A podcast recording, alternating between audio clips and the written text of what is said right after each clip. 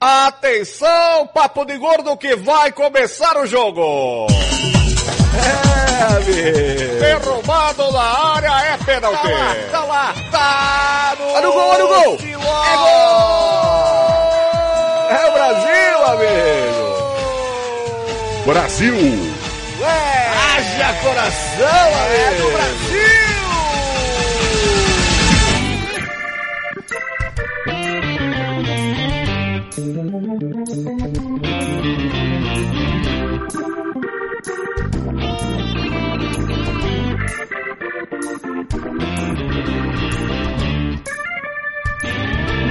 Muito bem, ouvintes, estamos começando mais um emocionante episódio do Papo de Gordo da Copa. Aqui é o do Salles, junto comigo, mais uma vez, Flávio Soares. Acertou que a Bélgica passava o Brasil não. Morra, Flávio Soares. Posso morrer, mas acertei. Pegue a porra da sua geração belga e enfia no seu rabo, seu filho da puta. Até tá posso, mas eu disse que eles iam passar e o Brasil. Você até tinha intenção, mas o Lukaku é muito grande, né, Flávio? Eu não cabia. Vai embora. Dois grandes de altura. Olha, é o enorme, o Vertogen também. Como é nome grande? Também aqui mais uma vez com a gente, Felipe Trindade, diretamente do Passaporte Orlando. Olá. Não era NFL no Papo de Gordo? Porque eu não falo mais de Copa esse ano. Esquece, Ah, Brasil, acabou. Você é desse, né? Oh, O Brasil saiu, você não fala mais porra nenhuma, é isso? Você é esse Torcedor- tipo de gente, é isso. Torcedor urso, né? Agora é, sou Croácia desde, desde pequenininho. Vai, Croácia! Como é que é? O, Nossa. o, o, o, Fili- o Felipe não, não assiste mais nada de Copa, né? Como 30% da audiência das emissoras de TV brasileiras. Já caiu. O Brasil caiu fora, os caras perderam 30% de audiência. Não, agora Cara. eu tô torcendo pelo campeão mais improvável dos quatro que chegaram, então vai ser a Croácia. Tá, Eu não tenho esses dados assim, mas eu tenho que é pra nós que realmente deve ter caído muito a audiência da. do- Não, eu, eu Do vi jogo hoje, eu vi hoje uma reportagem, tava em 36, 38% a queda de audiência Ah, é. com, com a eliminação do Brasil. É, o torcedor urso vai embora, né, bicho?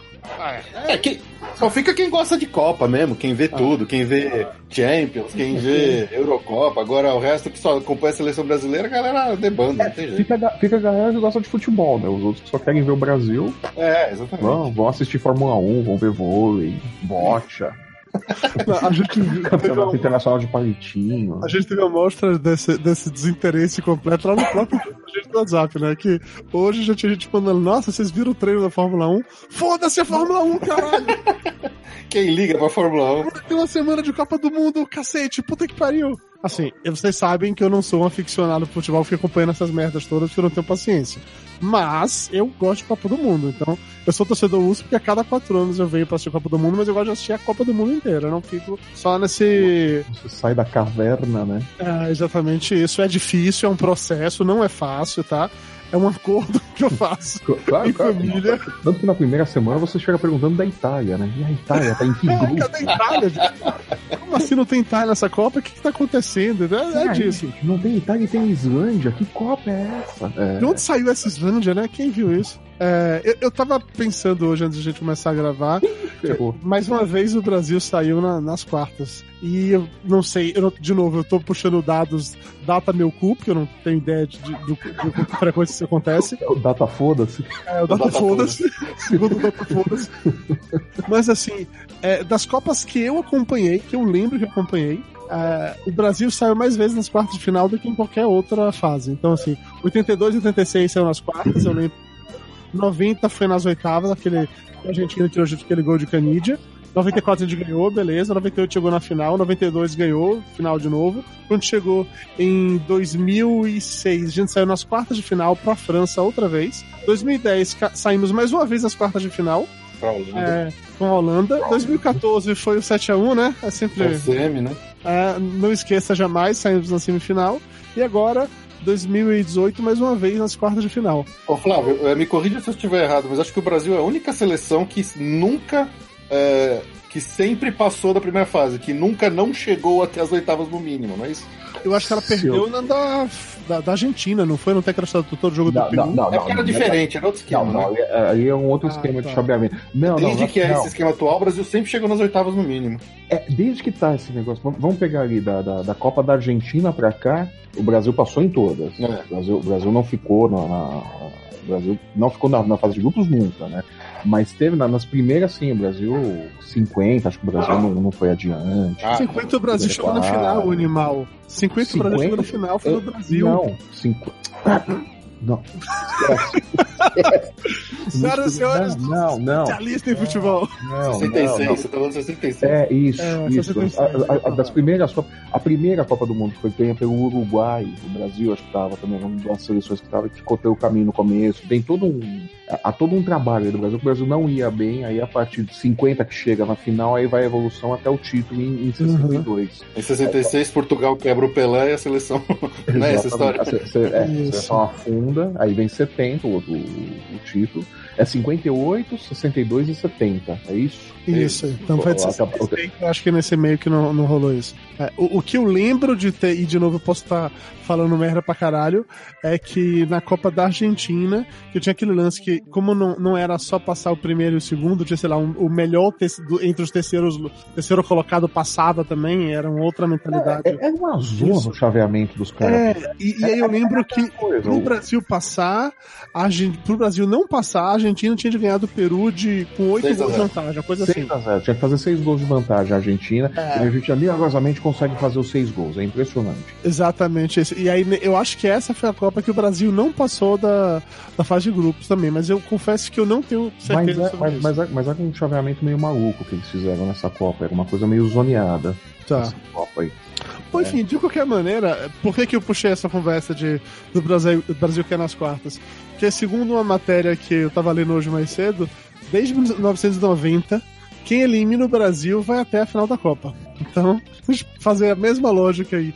Que em 90 a gente foi a Argentina, chegou na final. Em 94 a gente estava lá, 98 a gente estava lá, 2002 a gente estava lá, então não conta. É, 2006 a gente foi a França, a França chegou na final com a Itália. 2010 quem tirou a gente foi a Espanha. Foi a Holanda. Foi a Holanda. Holanda, a Holanda que chegou na final com, Chegou na final com com a a Espanha. Espanha, exatamente isso.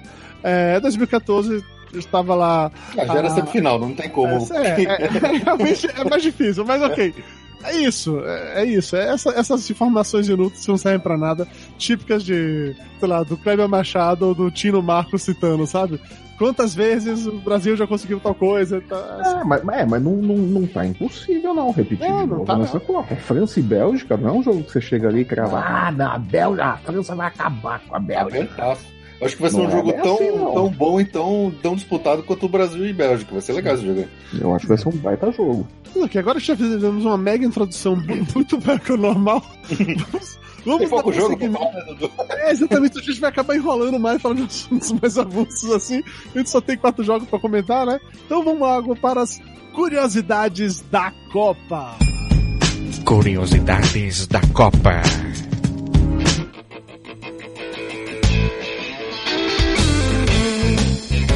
A Copa do Mundo acontece a cada quatro anos. Essa é uma boa curiosidade. E descobrimos hoje que a Copa América e a Eurocopa também acontecem a cada quatro anos. Apesar da gente não ter certeza disso, mas acontecem. Mas Olha é, só. é que dá, dá aquela percepção que o espaço de tempo é mais curto entre elas. É, eu não sei porquê. Eu não sei porquê tem essa que a situação. antecipação é um pouco maior pra Copa do Mundo, né?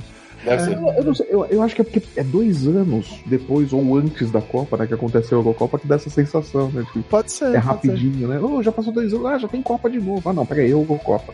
É, porque a Copa Não, é América acontecia sempre depois, no ano seguinte à Copa do Mundo. Então a gente dava essa percepção Também, é, maior. Pode ser também, isso. também. Aí quando É acaba negócio que Copa do Mundo, assim, porra, tá chegando, ano que vem tem Copa, ano que vem tem Copa, Copa América, assim, porra, mas como assim começou a Copa, do, Copa América?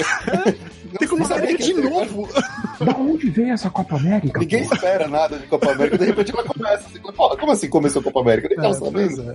Mas a gente tava comentando em off sobre o negócio da Copa América, que ano que vem tem Copa América no Brasil, a gente tá falando sobre a possibilidade de quem sabe fazer um papo de gorda na Copa América 2019. Se você, dileto ouvinte, acha que isso é uma boa ideia, fala pra gente. Se você acha que não, fala pra gente também. Só pra, A gente quer saber, a gente quer saber o que você É. tem. é realmente Você acha que deve ter o papo de gordo nas Olimpíadas de Inverno pra comentar sobre Bobsled, sobre bobsled? Eu acho como, como que é o nome daquele jogo lá que os caras empurram o, o peso, aí vai o pessoal com umas vassourinhas na frente, porra. Gostei da chaleira, o jogo da chaleira. É, o jogo da chaleira, eu não lembro o nome do jogo da chaleira, velho. Isso é legal pra o jogo da chaleira. Daqui a pouco alguém comenta aqui no, no chat. alguém diz aí, qual que é o nome do jogo Eu, da eu adoro o chaleira. jogo da chaleira. É, Mas é bo- bocha no gelo, né? Voltando para as curiosidades, o Felipe mandou um vídeo pra gente. Não sei se ele mandou no- lá no WhatsApp, se ele mandou no Facebook, que é maravilhoso. São torcedores ingleses comemorando a vitória né, da Inglaterra na Rússia e descobrindo como é que as coisas funcionam na Rússia. Né? Os caras resolvem subir em viatura da polícia pra meu celebrar, gritar. Ah, England, England! E a câmera vira pro lado, quando volta pro outro lado, já tá o inglês no chão e os três soldados russos dando porrada no cara. Mas o, o- o inglês tá tomando um Tá bom. cacete, tem uns três russos descendo o cacetete no russo como se não houvesse amanhã. A borracha comeu solta ali, né, É cara? Putz, grila. Ô Flávio, estão falando aqui que o nome do jogo é Curling. É isso aí, Curling, Curling. É isso mesmo, é isso mesmo, curling. Também como o jogo da chaleira. Muito obrigado a todos vocês que Bocha no gelo. Também É. o bocha no gelo. Ainda na categoria de segurança pública na Copa, ro- rolou também a questão da prisão da FIFA. Que, é que uma jornalista americana descobriu que existe a prisão da FIFA em porões de estádios e isso serve para receber bêbado, gente que briga ou torcedores estavam tentando entrar com identidades falsas, que era o caso dela. Então, para contextualizar, a jornalista americana, ela resolveu ir para um jogo lá na Rússia, mas ela não tinha ingresso, ela pegou o ingresso de uma amiga e foi entrar usando a carteira de identificação dessa amiga. E na hora que foram passar essa carteira lá no sistema, provavelmente a foto que apareceu no sistema não era dela, perceberam que não era, levaram ela lá pro quartinho escuro lá, no, lá, lá nos, nos fundos do estádio. Ela e a ficou. borracha comeu também. Ela- Os mesmos policiais russos que estavam aprendendo o inglês ali lá conversar com ela. Ela disse que não viu violência, que ninguém apanhou, mas eu não sei também se é porque o Putin de repente ameaçou alguma coisa se alguém falasse. Eu não sei. Tem de Putin sem camisa em cima do urso. O que eu sei. Isso faz qualquer coisa. Então, os caras da Globo tinham que mudar, em vez de aquele Globo e você, não sei o que, tinha que ser Rússia e você, aqui a borracha come. Mais ou menos isso. Enfim, e aí é, eu achei bem interessante o conceito. Faz sentido, na verdade, eles terem meio que uma sede, uma delegacia no estádio, até porque, para evitar problemas. É, como é o nome? De com autoridades do país, imagina só, se a pessoa tá com falsidade ideológica, porque isso é falsidade ideológica, a mulher tentar entrar com ingresso, é, com ingresso dizer que não era dela, é falsidade ideológica. Vai que na Rússia essa mulher pode ser expulsa do país, ou vai, vai apanhar, vai ficar numa situação complicada. Então eles puxam pra lá pra dentro, deixa lá pra ela não poder assistir o jogo, seguram lá durante algumas horas, ela preenche uma paradinha, paga uma multa e vai embora.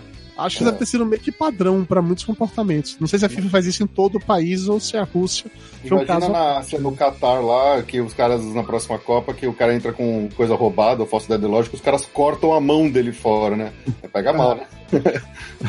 Não, como é que vai ser no Catar com álcool?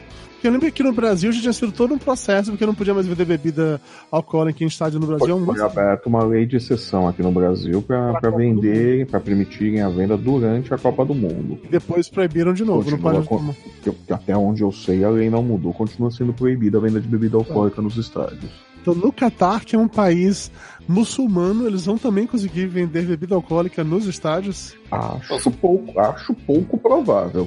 Budweiser é um dos maiores patrocinadores, porra, vai ser difícil, vai ser complicado assim, É, ficar mas, fazer esse patrocínio. mas vai ser briga de foice. aí. Vai Os ser. caras, os caras têm um problema sério de legislação com isso daí e não são de abrirem exceção. É, Eu não sei como é que é no Catar. Eu conheço, por exemplo, o padrão do, de Dubai e de acho que Abu Dhabi, né? Em termos de turismo, é, só os, os bares dos lobbies dos hotéis podem beber, be- vender bebida alcoólica, quer dizer, do ambiente fechado. Eu não sei se eles podem considerar aqui o hotel, que o, que o estádio de futebol também seria um ambiente fechado, se classificaria dentro do mesmo exceção, não sei. É, eles, eles podem jogar o Miguel de que, não, olha, veja, é, o estádio de futebol seria como se fosse uma embaixada durante a Copa, né? Então ele pertence à FIFA e não ao país, então aplicam-se ali as leis da FIFA, né? Como se fosse uma espécie de embaixada, alguma coisa. Mas quero ver convencer a, a população ali, o pessoal fervoroso ali da fé e tal, que, que, que seguem à risca tudo que diz que são contra a bebida, contra um monte de coisa. Quero ver convencer a população disso daí. É, Na hora que é. vê a, a gringalhada toda saindo bêbada do estádio, é, é, Ó, o, o perfil aqui no YouTube do Quadriláteros, eu não sei se quem tá ali, se é o César ou se é o Walter, que é o parceiro sexual dele, tá dizendo que eles vão vender a nova Bud que é 0% álcool. É uma solução. Eu acho meio bosta você. Qual é a graça dos Eles vão vender, mas ninguém vai comprar, né? Eles não vão vender a, a Bud 0% álcool porque ninguém vai comprar. Vai ficar lá encalhada, pô. É, Qual é a graça de tomar cerveja sem álcool, bicho? eu, eu também não sei, mas enfim. Toma, toma Guaraná, porra, é a mesma coisa. Sim, e falando em ideias ruins, tipo, né? Vender cerveja sem álcool estádio da Copa, teve. A gente comentou também mais cedo, começamos no outro jogo, no outro jogo ótimo, no outro programa, sobre o misterioso russo que foi- primeiro ganhou o nome de psicopata do Hexa, depois de feiticeiro do Hexa, depois descobriu-se que ele era um cientista espacial e tal.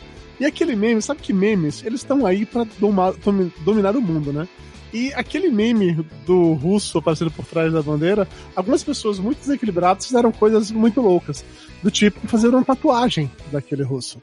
Ah, eu, eu vi essa foto. Tiveram pelo Ah, menos umas três matérias que eram de pessoas que tinham ou tatuado a cara do russo, o que por si só não é algo que faz o menor sentido. Mas, cara, mas eram de verdade essas tatuagens? Era aquela de tatuagem- não, verdade. não era aquela tatuagem falsa que você? Não, não, é de verdade, bicho, é de verdade. Cara, A pessoa é maluca mesmo, assim, quer dizer, não vou dizer maluca, ela é apaixonada pela Copa do Mundo. cara. Pior é, é do, de um cara que tatu, tatuou Hexa 2018 na perna, entendeu? Esse é pior. Porque essa aqui do, do psicopata do Hexa, pelo menos pode entrar como zoeira. Não, foi zoeirinha, não sei o que e tal. Putz, Você vai carregar aquela merda a vida inteira no braço. Tá certo. Puta É. zoeira, né? Aham. O Zocairo tá dizendo que foi na cidade dele, em Joinville. Só não sei o que que foi na cidade dele, se foi a mulher do, do Hexa ou se foi o. Não, a, a Bud zero álcool. Os caras fizeram o teste lá e não deu certo. Não deu certo, tá, pode ser também. Não opção. Joinville tentou se separar do restante do país, inclusive, por causa disso. É, ainda no, no aspecto zoeirinha, da boa, gostosa, torcedores da seleção, da seleção foram até o hotel da seleção brasileira lá em Kazan para entregar um colchão especial pro Marcelo, para poder evitar que o Marcelo se cagasse novamente em campo. É, eu achei bonitinho a, a parada, mas eu teria levado uma privada pra ele, e não, e não um colchão. Cara, eu, eu teria reunido um grupo de torcedores, iria no hotel da seleção e todos cairiam no chão no meio do lobby, né? Seria uma boa também. Pra homenagear né, a seleção brasileira. Seria uma boa também. Cara, foi maravilhoso. Você falou agora. Tá rolando muito vídeo, muito vídeo sobre esse negócio do, do Neymar cai cai pra caralho, né? E especificamente um que eu mandei até no grupo esses dias é maravilhoso. Tem um monte de criança naquele campo. Tá, 200 crianças na escolinha de futebol, todo mundo lá jogando. A gente só ouve um cara gritando ao longe assim: Neymar! E todo mundo se joga no chão, fica rolando, ah! Gritando de novo. É maravilhoso, bicho. É maravilhoso. Mas ó. Em, home- em respeito ao, ao menino Ney, de 26 anos de idade, ele é o menino Ney, É o menino. É. o menino Ney, eu vi essa semana, tá todo mundo só comentando sobre o negócio dessas simulações dele e tal, e aí tem uma matéria mostrando as 10 simulações mais marcantes das últimas Copas. Eu não sei se vocês chegaram a ver isso, se vocês lembram disso ou não, eu tô mandando de novo aqui no chat da gente, pra vocês verem, bem como eu mandei lá no chat do, é, do YouTube pra todo mundo ver.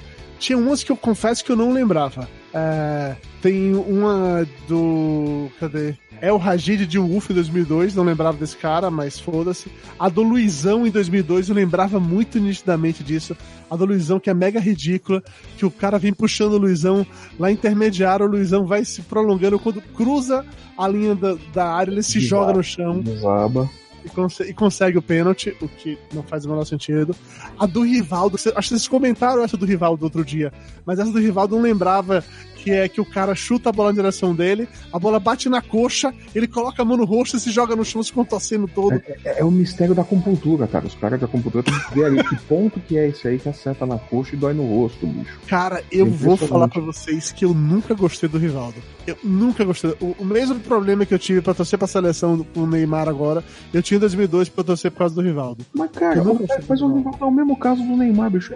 Jogava pra caramba, era um puta de um talento. Mas como fazer? É que diferente do Neymar, que é um poço de arrogância em campo, que se acha aquela coisa é, é absurda e fica provocando um monte de coisa, o Rivaldo era chorão. O Rivaldo tinha, tinha um complexo de vira-lata absurdo jogando, cara. Então, ele, é, porque ele não era entrevistado, porque não gostavam dele, porque não viam a É. função dele, porque não votavam nele pra, dia, melhor, né? que ele não era melhor do mundo, porque ele era nordestino. O Ah. Rivaldo era uma coisa de vira-lata assim, insuportável, cara. Eu nunca tive paciência pro Rivaldo. É, Mas jogava assim, muito, jogava muita bola. Acredito, eu só não gostava dele, de verdade. É, tem um outro aqui da Copa 2010, que foi o Fernando Torres, que é maravilhoso esse também, no jogo é, com o Chile. Eu mandei o link pra vocês também, que esse eu lembrava nitidamente da parada, que tá o, o atacante tá correndo numa direção específica, o zagueiro vem na outra, eles cruzam, mas eles nem sequer se encostam. Mas na hora que o atacante vê que o zagueiro tá vindo, ele simplesmente se joga no chão, simulando como já tinha rolado um toque, e conseguiu a porra da falta. O que é maravilhoso ainda, cara. É muito bom esse daqui. Teve o do Robin. O Robin, aquele filho da puta que tirou a gente da, da Copa de, de 2010. Ele tava em 2010 ou tava em 2014? Eu tô misturando. Ele, ele, tá, ele tava em 2010. Ele, o Robin em 2010 é o cara que o Felipe Melo vai lá e dá um pisão aí expulsa onde acaba a coisa. Exatamente isso. Tem, tem mega simulações dele e tal. Enfim, foi muito bom ver isso. Basicamente para a gente ter essa convicção de que o Neymar cai cai, mas outras pessoas fazem isso. A diferença é que as pessoas fazem isso ah, não 80 mil vezes no mesmo jogo como o Neymar faz. Esse é, é o problema. Esse é é o problema. O pessoal vem muito esse argumento, né? Porra, mas fulano também se joga, fulano também cai, fulano também. Sim, mas esses caras todos eles caem uma, duas vezes eles tentam simular pro jogo. O Neymar é todo lance. Todo lance. Esse é que é o problema. Ele não dá uma trégua pro juiz, né? É, é, é complicado pra cacete conseguir manter, manter desse jeito, mas enfim. É, uma outra parada que rolou essa semana, eu acho que isso a gente até conversou um pouco em off, é que a CBF ela estaria interessada em manter o, o Tite na seleção. O que é um acerto. Só que tá ainda esperando que o Tite responda sobre isso e tal. Eu queria a opinião de vocês que são ambos corintianos e que já sofreram ou não com o Tite à frente do Corinthians. O que, é que vocês acham? É uma boa, não é uma boa? Bom, a, a, gente vai falar da, da, especificamente da seleção brasileira no final do programa? Vamos falar da seleção brasileira no final do programa, sim. Na minha opinião, resumidamente tal, é, é, o problema todo do Tite foi que ele não, não conseguiu discernir, entender a diferença que é você treinar um clube e você treinar uma seleção brasileira. O Tite levou para a seleção as mesmas coisas que ele aplicou no clube, só que no clube você tem tempo para recuperar jogador, você tem tempo, você tem 38 rodadas num campeonato. A seleção você não tem. Então ele se prendeu a umas coisas de fidelidade a certos jogadores que não iam render, que chegaram machucados e tudo mais, e não buscou soluções. O problema do Tite foi esse, a inexperiência dele e a, ele não entender a diferença entre uma Copa do Mundo e um campeonato de pontos corridos. O problema eu... foi isso. O Tite, manter o Tite na seleção, eu acho um acerto porque a gente não tem nenhum técnico brasileiro tão preparado quanto ele. É, Se a opção for trazer um técnico de fora, beleza, mas para pegar técnico do Brasil, ele é o melhor. Eu acho que tanta questão do Tite ser o melhor técnico do Brasil atualmente, como, cara, é, o Brasil, em termos de, de futebol, assim, ele tá mal acostumado com essa questão de técnico de cobrança imediata. Técnico precisa de um trabalho a longo prazo para dar certo. Sim. Aqui no Brasil, a mania é o cara perdeu dois, três jogos, manda embora e contrata o técnico. Esse é o padrão. Sim. Na seleção, o padrão é: acabou uma Copa, tenha ganhado ou perdido, manda o técnico manda embora. Então, quer dizer, tá sempre recomeçando. É o sempre Tite mostrou que um trabalho dele a longo prazo no Corinthians, olha o que deu certo. Né? Quando ele entrou na- pela segunda, quando ele voltou pela segunda vez, quando ele começou o trabalho a longo prazo, que apostaram nele, mesmo ele já tendo perdido logo de cara uma Libertadores de um jeito meio idiota lá com aquela história do Tolima, é, a, a diretoria bancou o cara, falou assim: não, a gente acredita no trabalho a longo prazo. E, porra, compensou. Depois disso, ele foi campeão da Libertadores, campeão mundial, campeão tudo. brasileiro. Ele ganhou tudo. Ele Quer dizer, o trabalho a longo prazo para um técnico como o Tite, que é um cara que estuda, que vai atrás, é bom. Na Essa também foi a primeira Copa dele, foi a primeira experiência Sim, dele como seleção. sim. Isso que o Flávio falou dele ter aplicado coisa do time no- na, na seleção, talvez agora ele aprenda que não é assim, entendeu? Não. Então, São, são coisas diferentes, né? E, e tem um detalhe também, né? Que o pessoal não leva muito em consideração. O Tite tá com a seleção brasileira há pouco mais de dois anos, há coisa É? de dois anos. Ele pegou essa seleção brasileira fora da zona de classificação da Exatamente. Copa. A seleção corria o risco de não ir pra Copa. uhum. Ele pegou, fez uma arrancada maluca com o time, ficou invicto, terminou invicto a- as eliminatórias. Ele não perdeu nenhum jogo de eliminatória com a Uhum. seleção. O primeiro com jogo que ele recorde de perdeu ponto, né? com recorde de pontos. O primeiro jogo que ele foi perder foi um amistoso com a Argentina. Tá? Ele pegou uma seleção que estava em frangalhos com praticamente os mesmos jogadores e chegou como favorito na Copa. Errou? Errou. Cometeu um monte de erros. Você tem inexperiência, você tem teimosia, você tem uma série de fatores que explicam os erros, que explicam a eliminação. Agora chegar e falar, não, é um cenário de terra arrasada, tudo que ele fez está errado. Não, ele fez muita coisa certa. É, mas é. eu acho que esses erros que ele cometeu agora são erros que ele provavelmente, com o trabalho a longo prazo, ele corrige. Exatamente. Né? Se, se, ele tiver um ciclo agora de quatro anos Isso. até o final da próxima Copa, ele tem um tempo ali para adaptar uma seleção, para ter uma coisa, e para digerir os erros que ele cometeu e não Sim. fazer de novo. O, o que o Tite fez em só dois anos, é, ele pegou uma seleção que estava em frangalhos, que estava uma porcaria, que ainda estava sofrendo todo o revés do 7 a 1 Sim. que estava sendo comandado pelo Dunga de uma forma ridícula. Quer dizer, ele conseguiu. Ó, você lava sua boca suja pra falar do meu Dunga, tá? Cara, Melhor eu, o Dunga, como capitão, o capitão do Tetra, o cara, eu, eu, adoro ele. Eu sou fã dele como capitão da seleção do Tetra. Sou fã mesmo, adoro. Acho que o cara foi foda. Mas como técnico, ele é um Zé Ruela. Ele, ele, ele não sabe ser um técnico de ele não ele, sabe ser técnico. Ele não tem estrutura pra ser um técnico. Não tem. Ele não tem a, é eu, eu, eu, sempre vou mal Dunga pra do cagão de merda. Eu, eu sempre vou mal Dunga pra isso. Tu és um cagão de merda. É um cagão de merda. É, mas é, mas é, ele, ele conseguiu pegar uma seleção desacreditada, motivo de piada, de chacota, tanto no Brasil quanto fora e voltou a, a, botar nela o que a gente hoje tivesse esperança que a gente ganhasse uma Copa. Entendeu? Ele, ele vou deixar o brasileiro empolgado em ver o jogo da seleção. Então não foi pouca coisa que ele fez em dois anos. Por isso, sim, o trabalho dele tem que continuar, tem que ter mais um ciclo, tem que ter no mínimo até a próxima Copa. Sim. O, Joaquim Love, do, o, o catoteiro lá da, da Alemanha. o rei da catata. É, o, o, o de... Meleca. O, o Papa Meleca. O, o coçador de prega, né? ele, ele ficou, acho que, eu, eu, ele já tá oito anos na frente da seleção, entendeu? Essa é, foi é a terceira tra... Copa dele, Essa foi a terceira Copa dele. Exatamente, é. quer dizer, ele, foi, ele, teve uma primeira, onde eles chegaram, acho que lá em, nas, nas, na semifinal, lá, né? Depois foi campeão, quer dizer, é um trabalho a longo prazo e o negócio tem que, tem que ser assim. Tem que ser assim, infelizmente tem que ser assim. Não adianta esse negócio de não deu certo, troca, troca, troca, troca. Você tem que dar tempo, não adianta chegar nessa coisa de é tudo terra arrasada e, e coisa. Ou bem ou mal, a seleção brasileira chegou, em, dois anos ela saiu de azarão, de piada, caindo no ranking da FIFA. Pra favorita. A, a, uma das favoritas. Eram é. apontadas quatro seleções como favoritas na Copa. O Brasil era uma das quatro. Era Brasil, Alemanha, a França que é a única que confirmou no final das contas o favoritismo, né? Uhum. E, mas estava ali no, no bolo. Era a seleção que os caras olhavam e falavam, puta, a gente vai pegar a seleção brasileira. Os caras não queriam cruzar com a seleção brasileira, porque eles pô, essa seleção eles podem engrossar pra gente. Uhum. A própria Bélgica. A Bélgica mesmo, um dos, dos caras que joga com o Neymar, ele falou, eu não sei como marcar ele.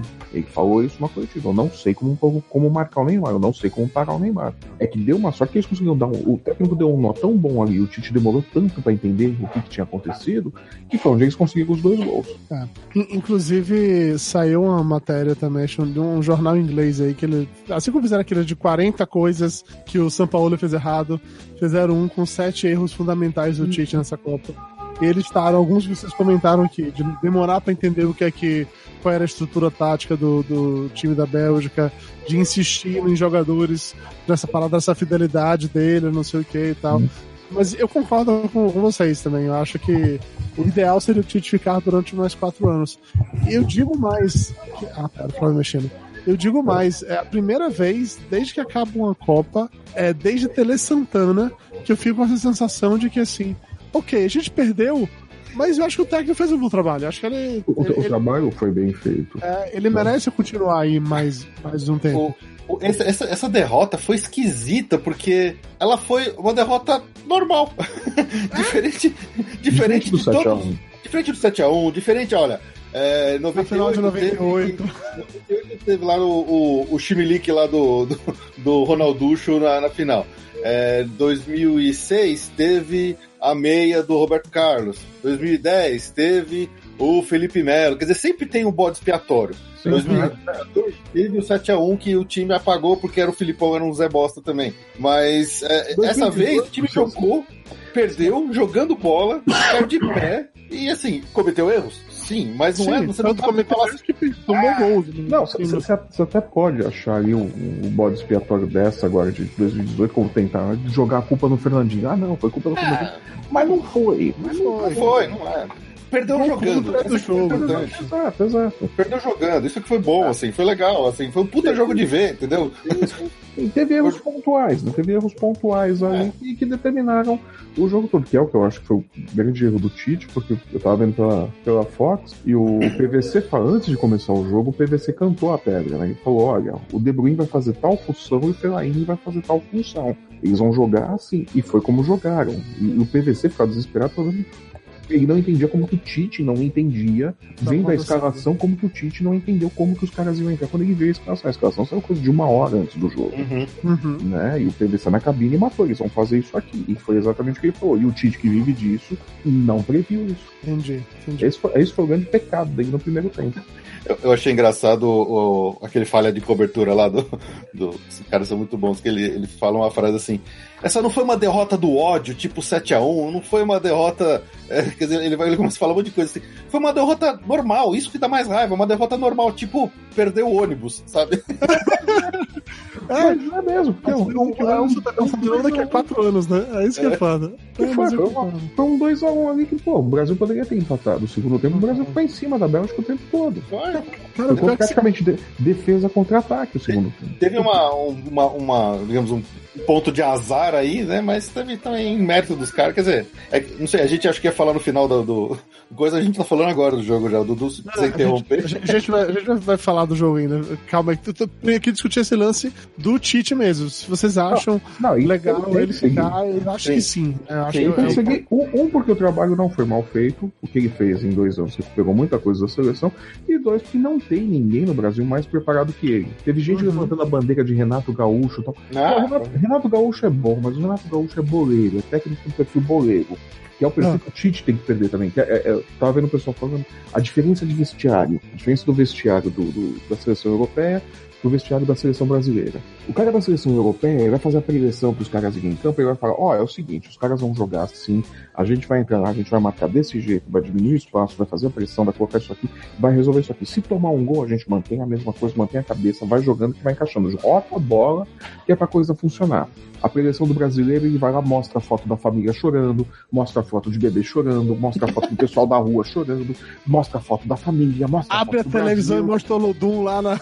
Exatamente. Abre o celular e mostra. Mostra o Lodum, mostra o Lodum. O que o pessoal tá fazendo aqui, olha só, a preleção do brasileiro é isso. Aí é emoção. Aí toma um gol, fica todo mundo em parafuso. Ah, meu Deus, tomamos um gol e agora?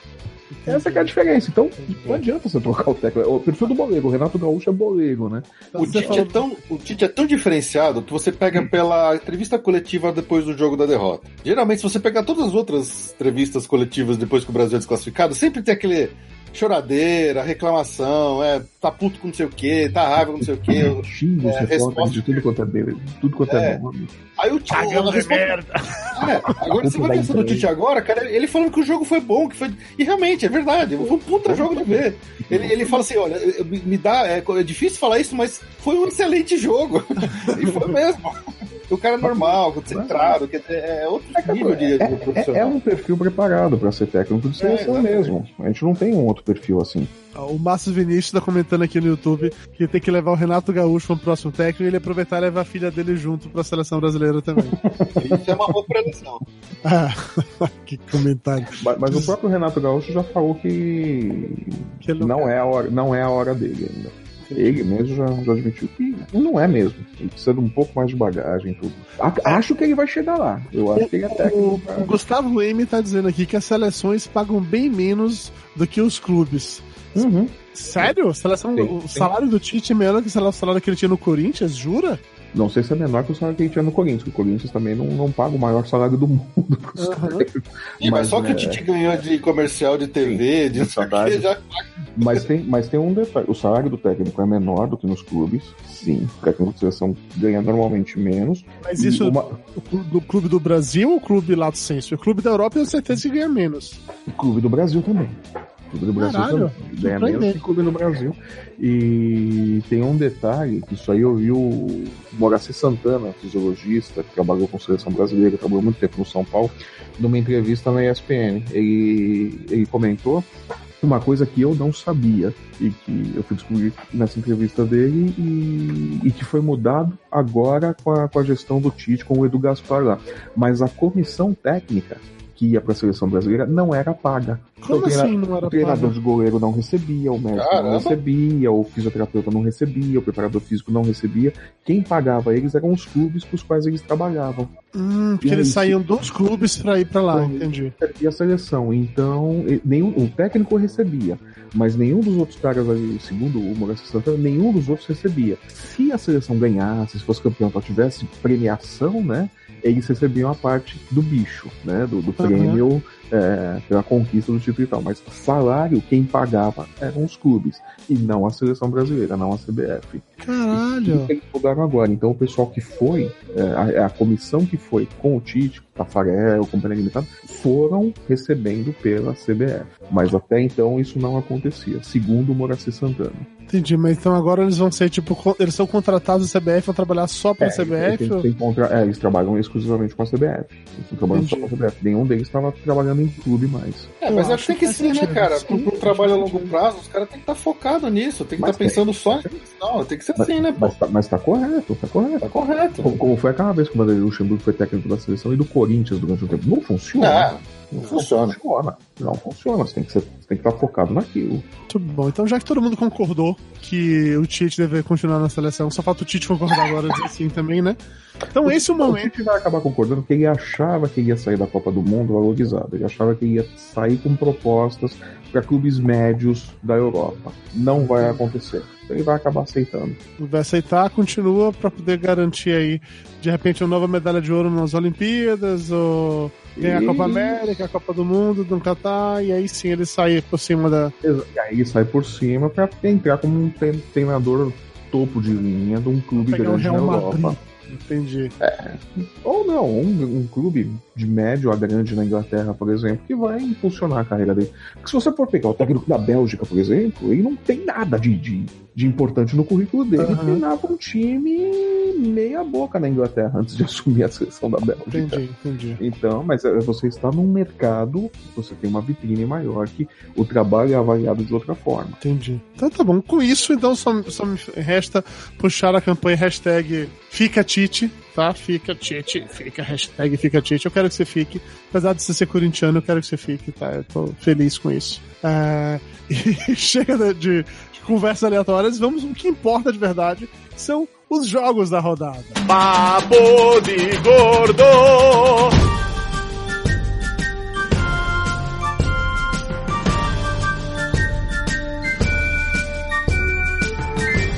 Obviamente, o Brasil a gente fala por último. Vamos começar no ordem de trás pra frente, então, né? Rússia 2, Croácia 2. É, eu gostei desse jogo por N motivos. O principal foi que eu acertei o resultado no bolão, então eu fui pra frente no bolão que eu tô fazendo com a galera do trabalho. Foi maravilhoso. Isso de verdade. É, mas a Rússia deu no limite, né, gente? Não tinha como ir mais longe que já tinha ido, né? Já tinha. Tava demais já, né? Ah, cara, sim. cara, quando eles conseguiram manter a igualdade no tempo normal, na prorrogação e arrastar pros pênaltis, eu achei que eles não conseguissem ficar com a vaga. Foi, puta, eles arrastaram pros pênaltis de novo, eles vão passar nos pênaltis outra vez. Ah, foi, foi um jogo certamente emocionante, cara. Foi muito legal. Pode não ter sido tecnicamente o o melhor, mas foi muito emocionante Mas, esse é, jogo. mas era, cara. E- e- mas assim, quando eles abrem o placar com aquele puta golaço lá do É, acho que acho que foi o Chevchev. puta golaço que ele abre logo de cara. Falei, cacete, a Rússia tá jogando um bolão e tal. E a Croácia, que a gente esperava que fosse jogar mais, não jogou tão bem assim. Então, quer dizer, A Croácia foi mal. foi, foi. A Rússia surpreendeu jogando melhor do que se esperava e a Croácia surpreendeu negativamente jogando menos do que se esperava. Bem Não. gay. Não à toa que foi empatado o jogo, mas assim, foi assim, foi quase lá. Quase que a Rússia passa. Qu- quando foi pros pênaltis, eu falei, putz, a Rússia vai levar de novo, vai derrubar mais um dos pênaltis. Eu torci muito pra Rússia, cara. Vou ser E sincero foi, com por, você. e foi por pouco, né? Foi, foi bem Foi por por pouco. pouco. Agora Porque- a Croácia chega na semifinal destruída, né? Porque nas oitavas e nas quartas, pegando prorrogação e pênalti, os caras vão chegar lá demolido, coitados. E é eu tive a impressão que o futebol da Croácia foi encolhendo ao longo do campeonato. Eu também achei. É, nas oitavas e nas quartas ela não jogou isso tudo. Na primeira fase ela jogou melhor. Eu não sei se depois foi porque os adversários foram mais difíceis ou porque eles foram perdendo lá, Não, o controle. Não sei o, que O, o rolou. Modric perdeu o pique. O É. Modric é o o Modric, é o principal Ah, que é o jogador. principal do- dele, sim. Camisa principal 10. deles, que é o camisa 10 deles, que, joga no, no Real Madrid e tudo. Ele foi caindo de, de rendimento. Ele caiu, a seleção caiu toda. É, porque foi difícil, assim, o jogo anterior a Croácia passou sofrida, mas passou. Nesse passou no sofrimento e, como o Flávio disse, a Rússia quase leva. Foi, chegou bem perto, na verdade. Mas assim. é, é, por conta uhum. disso aí, você, você quase não vê, você quase não ouviu o nome do Modric na narração. O Modric, inclusive, ele, ele, perdeu o pênalti no jogo anterior, não foi? Não ele, contra ele, ele foi o que perdeu o pênalti no tempo normal, o pênalti ah, que você dá da vitória. Nesse, nessa disputa de pênalti bateu mal pra caramba e quase perde. Ah, caralho! Ah, ah. Bicho, eu, eu confesso que eu não entendo, de verdade. Os caras vários bateram no meio do gol, fraco, baixinho. O goleiro que pegou alguma dessas bolas, o cara bateu no meio do gol, bicho. Você bater no meio do gol, faz Dunga style, sabe? Dá uma bomba. Se o goleiro pegar, ele entra junto. Não é possível um negócio desse. É emocional é muito forte. O cara tá cansado, tá com o emocional abatido, tá é complicado. Eu acho que não deve ser nada fácil bater esses pênaltis, que dá a impressão que o jogador, quando ele chega lá que ligou, vai ficando pequenininho, pequenininho, pequenininho. Ah. E, e é aquela coisa, né? O pessoal fala, ah, pênalti é loteria, não sei o que lá. É. Então, eu, eu, eu não, não aceito isso. Eu não consigo aceitar goleiro de 1,90m que tenta adivinhar canto. É, eu também. É eu, eu não aceito isso. Isso pra mim é, é treino mal executado. Porra, quando eu jogava, eu não adivinhava canto. Foi uma coisa que me ensinaram quando treinava, quando jogava algum gol. Não adivinha. Isso é na bola e vê. Então já Peraí, você fica parado no meio do campo esperando. Eu ficava, eu ficava, no meio, eu ficava no meio do gol parado olhando a bola. Eu não olhava nem o batedor, eu só olhava a bola.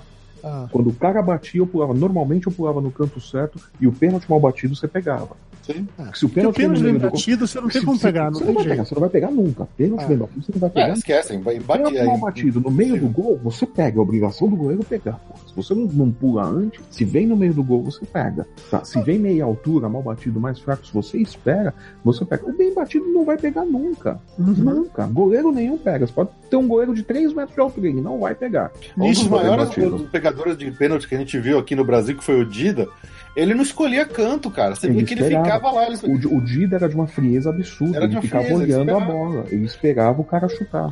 E ao ponto de que a fama do cara era tão foda que quando o, o, o, atacante ia bater o pênalti, ele se cagava de medo porque ele via que era o Dida que ia defender. Então ele já batia meio assim, e o Dida esperava. Ainda ele pulava na bola certinho.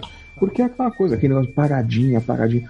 Porra, não tem essa. Você espera a bola. Você não tem que olhar o, o, jogador, você olha a bola. O teu objetivo é a bola, não é o jogador. Não, é fora que fixo na né? bola o Dida tem 4 metros e meio, né? Então, o Dida, ele pode realmente esperar e só esticar a mão que ele pega a bola. Mas você tem, mas você tem goleiros aí com, com a mesma altura, com a mesma envergadura do Dida, que ficam adivinhando o canto na, na cobrança de pênalti. O Cássio mesmo, eu acho que ele tem quase a mesma altura do, do Dida e é um que adivinha canto. Ele adivinha canto. Me dá uma raiva desgraçada do cara, o tamanho que ele tem ficar adivinhando o canto. É, eu não sei se. A gente não comentou isso na rodada anterior, porque essa informação só chegou a mim depois. É, que no jogo das oitavas de final da Inglaterra, que foi parar nos pênaltis, nas quartas, mas nas oitavas foi, que entregaram pro, pro goleiro na, na, na, garrafinha de água dele lá, entregou o nome dos jogadores que queria chutar o pênalti e para quais lados esses jogadores costumavam chutar mais, para poder o goleiro pular para pegar as bolas. E deu certo, porque realmente ele conseguiu pegar pênalti suficiente para poder passar. Não sei até que ponto isso é legal ou não é legal. Não, é legal, é legal, é estudo, isso daí é todo time, todo time faz isso, todo time que tem possibilidade de, de decisão por pênalti, os caras estudam, o pessoal que prepara o gol, ele estuda e, e entrega uma lista pro ó, esses caras batem assim. Até Porque... na TV hoje, quando na transmissão o cara mostra, agora mostra batidas do cara, quer é, dizer, é, a televisão não. tem isso, por que a comissão técnica não vai usar essa informação de alguma comissão, forma? A comissão tem isso daí sim, isso aí é do jogo, cara, é informação. Eu tem um russo lá, eu acho que é um zagueiro russo, que ele tem cara de russo assassino de, de contrato mesmo. Uhum. Ele tem cara de mal, e quando ele, nos dois jogos que eles foram pros pênaltis, ele bateu o pênalti, e quando você via ele ia com aquela cara fechada, de mal, frio assim, e aí você fala, pô, esse cara vai chutar a bola. Meu, ele bateu os dois jogos, ele bateu um pênalti incrivelmente bem batido no mesmo canto. Mas aquela bola que vai forte, bem na costura da, do gol, assim. Que o goleiro não busca. Tem que não Você vai pro goleiro, a bola vai lá, ele não vai conseguir pegar, porque o pênalti foi muito bem batido do cara. As duas é, vezes. É, é, é, aquele pênalti que o cara ainda pode se dar o luxo de apontar pro goleiro e falar, é, vai aí, ó. Vai aí, e você não vai pegar. Chuta forte e certeiro, assim, bem no cantinho. Não tem, né? É. é o que o Flávio falou. Se, se, os goleiros ficassem parados, né? Eu não digo, eu não digo isso pra pênalti no meio de um jogo, assim, porque aí eu acho que não é o caso. Mas sempre que tem cobrança de pênalti no final, os caras estão cansados, que pesa o, o, o psicológico. Geralmente o, o, goleiro é que tem a vantagem psicológica numa cobrança Sim, dessa ele, de pênalti. Ele é que tá mais calmo de todos, é, ele que tá menos cansado. Ele ficar parado, você esperar a bola bater nele no centro, ele defende no mínimo duas cobranças por. por né? Porque sempre tem pelo menos uma que vai no meio do gol. Sempre, ah. sempre tem. E, se, e, se, e se, se, não é o primeiro batedor, se, se, os caras que batem no meio, por exemplo, são os dois últimos, uma sequência de, de cinco pênaltis, vamos supor, ou ali no meio. Você pega um goleiro que não se mexe, o cara fica parado ali no meio do gol. Não adivinha canto, não nada. Puta, tomou o primeiro gol. Mas o cara olha e fala, porra, ele não saiu do meio. Aí vem o segundo, puta, ele foi no canto certo. Terceiro ficou no meio. O cara que bate no meio vai ficar desesperado, é o cara que vai bicar pro é, alto, vai bicar pra fora. Quem vai, quem vai tentar tirar do meio? Quem vai falar, esse desgraçado não vai sair do meio. Uhum. Igual o brasileiro lá, o Fernando, o Fernandes lá, que chutou a bola pra fora e ferrou com os russos. Foi o russo lá, é verdade. Brasileiro, o russo, né? brasileiro, é. Porque tem essa, porque na hora do pênalti a responsabilidade é do cobrador, não é do goleiro, Sim. nunca é do goleiro. Sim. Eu concordo com você, eu concordo. É, é, assim, eu adoro ver cobrança de pênalti, prorrogação e tal, em jogos que eu não tenho nada com isso, porque, né, meu time tá jogando, eu quero só ver a putaria, dedo no cu e gritaria. Só o, o famoso pimenta no cu dos outros é refresco, né, é, né? Exatamente isso, acho maravilhoso. A, a, final de 94 nos pênaltis deve ter sido um dos maiores sofrimentos, angústias e, e depois explosões de felicidade que eu já passei na minha vida, porque aquilo foi uma tensão inacreditável. Era mais um Galvão Bueno gritando no meu ouvido, é tetra, tetra, tetra. Mas assim, qualquer jogo que acabe em pênalti eu acho muito foda de assistir. Não, não, interessa quem é, eu vou parar pra assistir de qualquer maneira. E os dessa Copa, todos caíram em pênalti, eu curti, sabe? É, mesmo que o jogo tivesse uma merda, na hora que chegou na prorrogação próximo dos pênaltis, começou a melhorar e tal. E esse Rússia e Croácia meio que se tornou isso para mim. É, achei muito foda a galera os torcedores da Rússia apoiando muito o time, a galera gritando, empolgado, fiquei feliz. Agora realmente já deu, já tinha ido demais, não faz sentido mais do que isso. É, e vamos ao próximo jogo, foi exatamente aqueles que saiu, né, o adversário de Rússia e Croácia, que foi Suécia 0, Inglaterra 2. A Inglaterra é minha atual favorita para a Copa do Mundo, tá? Eu estou torcendo muito para os ingleses não só chegarem no final, como levarem o título. É, primeiro, porque eu tenho birra da França. E segundo, porque eu acho que já tá bom para a Inglaterra merecer. Um, vários casos que criaram futebol, eles merecem um pouquinho também. E jogaram bem contra, contra não, as... Essa seleção da Inglaterra surpreendeu, né? Ela, é. chegou, ela chegou para a Copa com uma forma de uma boa seleção, mas ninguém colocava como favorita a chegar na final. Todo mundo falava, é uma seleção para a próxima Copa. Eles vão fazer um desempenho digno nessa, tudo, vão ganhar rodagem, mas é uma seleção para ir forte para a Copa do Catar, né? E os caras foram indo, né? Foi, foi, bom, praticamente na final. É, eu, eu, tô com um pouco de raiva dessa seleção inglesa, porque eles foram dos que mais reclamaram e falaram mal da seleção brasileira, falaram mal do Neymar, não sei o quê. Mas eles tão fazendo cera, tão caindo. Pera, quem falou não foi a seleção inglesa, foram os ingleses lato senso. Foi Sim, mas acho que os, jogadores, os jogadores ingleses também falaram, também deram declarações aí. Ah, mas o, o técnico da, da, da, Inglaterra ele fala, questionaram isso. Ele, isso daí antes do jogo contra a, a, a Suécia, né? É, de, de, ah, os ingleses estão fazendo a mesma coisa e tal. E respondeu, ele falou, é, eu acho que a gente aprendeu a jogar como os outros. Uma hora a gente fazer isso, né? É, o cara respondeu, e ele não, não tá errado. Todo mundo faz isso, por que, que os ingleses não fariam? Sim, é só não, não falar mal dos outros que fazem. não, não, mas, fazer, não, mas, faz, não enche o saco. Não, mas quem, mas quem fica enchendo o saco é a imprensa britânica. Você ficou mordido, hein, Felipe? Você ficou pistola, hein, Felipe? Eu fiquei pistola pra caralho, pô. Bando de cuzão da porra. Vai tomar chá e para de mexer o saco mas, mas, quem, mas, quem, fala muito é a imprensa. A imprensa, a imprensa, a imprensa tem batido pesado. Que, que, bate pesado. Mas é porque a imprensa de futebol da. Como é o nome? Da Inglaterra é forte pra caramba. Assim, os sim, veículos sim. de imprensa deles de, de, que cobrem futebol são grandes e são vistos no mundo inteiro e tal. E eles realmente não curtem esse tipo de coisa paciência, mas a seleção está fazendo, todo mundo faz, é isso, não tem muito choro. Ah, outra coisa da, da seleção inglesa... No, no, nos times deles mesmos também, eles descem o cacete também. É, outra coisa que me deixou pistola dessa seleção inglesa foi eles terem perdido de propósito pra Bélgica pra escolher o lado da chave mais fácil, teoricamente. Isso eu fiquei bravo com eles, não. Você acha que eles perderam de propósito mesmo? Com certeza. É... Na verdade, os dois times estavam querendo perder aquele jogo, só que ninguém queria assumir. Isso, eu concordo com você, os dois queriam perder o jogo. nenhum dos dois queria ganhar, portanto é. eles encheram de reserva. Exatamente. Tanto a Bélgica contra a Inglaterra falou. Eu, eu a Bélgica ganhou sem querer, né? É, sim. A Bélgica ganhou por acidente, né? O, o jogo. Né? E a Inglaterra não se esforçou pra empatar. Não, pra... nada. A Inglaterra não fez esforço nenhum pra isso, né? Ai, puxa, tomamos um gol. Ai, que coisa. Nossa, que Mas tragédia. o- acho que foi o técnico da, da Bélgica. Agora eu não sei se foi o da Bélgica ou se foi, que foi da Bélgica. Antes do jogo ele, ele falou, né, um dia antes na coletiva, ele falou: vencer não é a prioridade. É. Que já estavam classificados. Vencer Sim. não era a prioridade. E, gente, tá no regulamento. Eu não tenho nenhum, eu não tenho nenhum problema com Os isso. dois times entrarem com essa coisa de vencer não é prioridade, eu acho que eles fizeram a parte. Classificaram, tinha uma rodada de antecedência, era só para decidir primeiro e segundo colocado. Dane-se Bom. quem vai ser o primeiro e segundo. né? Ah. pode pegar o Brasil. Puta, pode pegar e pode não pegar, que a seleção brasileira tava naquelas também. Então, Bom, Mas, mas sobre o jogo em si, é, é, acho que não tava dando sorte jogar de amarelo nessas, nessas quartas de final, porque quando já tava 2 a 0 pra Inglaterra, a seleção da Suécia tava em cima, os caras estavam partindo pra cima. Meu, foram jogar, e a bola, meu, não entrava de jeito nenhum, o cara tava, tava foda. Na- aquele a- goleiro da Inglaterra pegou pra caramba também. É né? isso que eu ia falar, aquele verdade. da Inglaterra é bom pra caralho, bicho. É, é, Forte- ele tem mó, mó bom. cara de, de redneckzão, assim, sabe? Aque- Aquela cara. Ele é tão branco, mas tão branco, mas tão branco, depois que fica lá jogando, fica com o rosto vermelho pra caralho.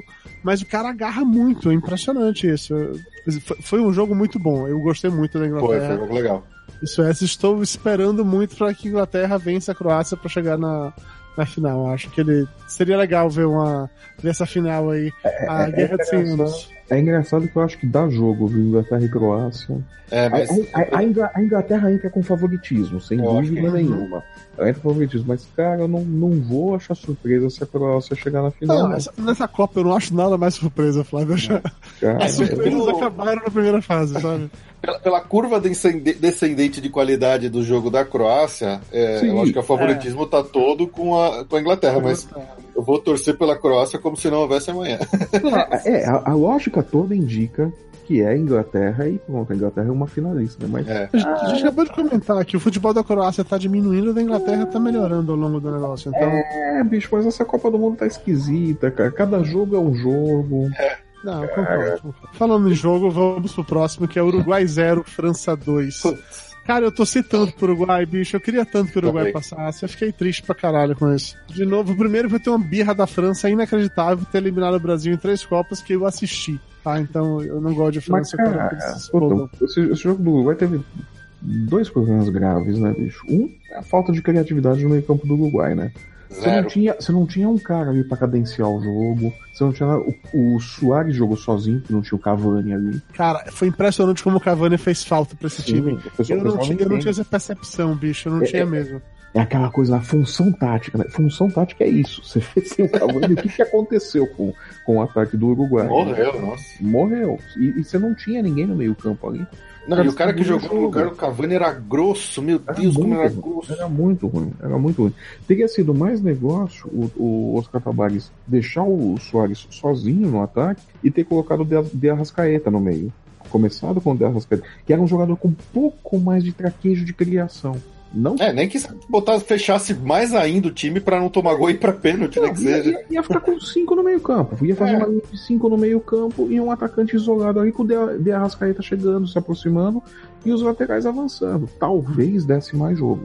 É. Né? Mas é, é aquilo, né? Talento por talento, a seleção da França tem muito É, talento. Né? É, É muito foda. bom. Isso, isso, isso que é um negócio inacreditável, assim. É, É, in- independente do, do youtuberzinho ter falado merda lá e não, se fudido por causa disso, Você não, segura o Pogba. O, Não, o, cara é muito rápido. o, Mbappé. Você não segura o Mbappé. Ele pegou a bola e disparou, cara é bicho. rápido, bicho. É muito rápido. É um negócio inacreditável, assim. Impressionante. É, é aquela coisa, ou você dá no meio dele, ou esquece que ele vai. É, Ou você teve, teve um momento lá no meio do jogo dele, que, né? É, Teve um não. momento lá no meio do jogo que, que o Uruguai até tentou trazer toda a graça, apresentar né, toda a graça e elegância é, de uma Libertadores no meio da canela da França, Sim. mas mesmo assim os caras não conseguiram parar, os nego corria pra caramba. Cara, ali pra segurar só o Júnior Baiano, sabe? Tinha que botar o Júnior Baiano naquela, Aquela Mas zaga. Era a única pessoa que ia quebrar uns 5 ali que saía todo mundo torto. Mas, mas é, o, é, é o tipo de jogador que você só para assim, cara. Ou você, tem, ou você tem uma zaga muito boa, né? Que antecipa demais a jogada e tal, ou você dá no meio do desgraçado, bicho. Não tem jeito. Não, E Né? foi, E foi um jogo legal de assistir. Eu gostei de assistir Uruguai e França, apesar de que, é, como é o nome? Não foi tão empolgante quanto eu achei que seria. Se o Cavani estivesse no jogo, talvez o Uruguai jogasse melhor o Ia suficiente. dar mais jogo. Ia pra, dar mais pra jogo. fazer isso render. É, mas foi um jogo bom de assistir, sabe? Foi, foi legal porque em nenhum momento eu senti que o Uruguai desistiu de jogar, em nenhum momento eu senti que a França tava ou com medo ou calçando de, de salto alto. Eu achei que eles foram mesmo pra, pra se bater e é isso aí. O melhor É. vai vencer, o melhor venceu. O Uruguai. aquele lance, né? Daquela, daquela falha grosseira do goleiro do Uruguai, né? Do, do Puta, que frangaço. Que coisa bizarra. Aquilo ali foi muito. O pessoal fala, ah, não, ele tava esperando a bola um jeito, a bola pegou efeito. Não, é falha. Ele É falha. Ele foi todo errado pra bola. É, porque aquela falha ali naquele momento do 2 a 0 quando o time tava tentando empatar, Sim. aquilo desmonta emocionalmente Acabou. o time. O E Uruguai acaba acabou, com os caras. o Uruguai Acaba acabou naquela falha ali, naquele, naquele frango do, do Muslera, né? E aí, e aí o resto do jogo você vê eles tentando, sei lá, cruzar a bola da área a partir do tiro de meta, sabe? É, Quer dizer, é. não tinha o que fazer ali. Não então é. tava um desespero. Não, não tava Não dando jogo mais. Não tinha jogada, não tinha criatividade, não tinha criação no meio campo, com dois atrás no placar, você não vai buscar nunca. Ah, não tinha é um um- momento, é um momento achar um específico gol. que muda totalmente a história do jogo, né? Se o Muslera não toma aquele frango, o Uruguai teria empatado aquele jogo, iria pra prorrogação, pênalti, sabe? Pode ser. Porque, Podia até não pô, ganhar de boas, mas ele iria conseguir segurar muito mais, com certeza. porque aquele negócio, você tá perdendo de 1 a 0 pô, conseguir um gol até dá. Você Uhum. consegue achar um gol ali numa jogada, num- num- numa besteira, numa bobeira da defesa, uma bola parada, você consegue encontrar um gol, mas pô, você tá com dois atrás, bicho, sem criação, sem nada, você não vai buscar. Você não E, foi, consegue. e, e- e não adiantarem que não acharem poréns e mais poréns e tal. Foi falha do goleiro. O Muslera foi errado na bola, optou por uma defesa errada. Aquilo era bola pra segurar, não era bola pra espalmar, não era pra fazer o que ele tentou fazer ali. Aquilo era bola pra segurar. Você projeta ali, usa o polegar aqui, segura ela aqui, ó. Ah, Ou na o Flávio você. Mas é, os caras não usam polegar mais pra segurar a bola, bicho. Eu não entendo isso. É, Você assim, abaixa né? ela em dois tempos. É, Ah, eles vão sim. assim. Exato, é mão de pau. É mão de pau. É Toque assim de vôlei, tem que ser toque de vôlei, ó.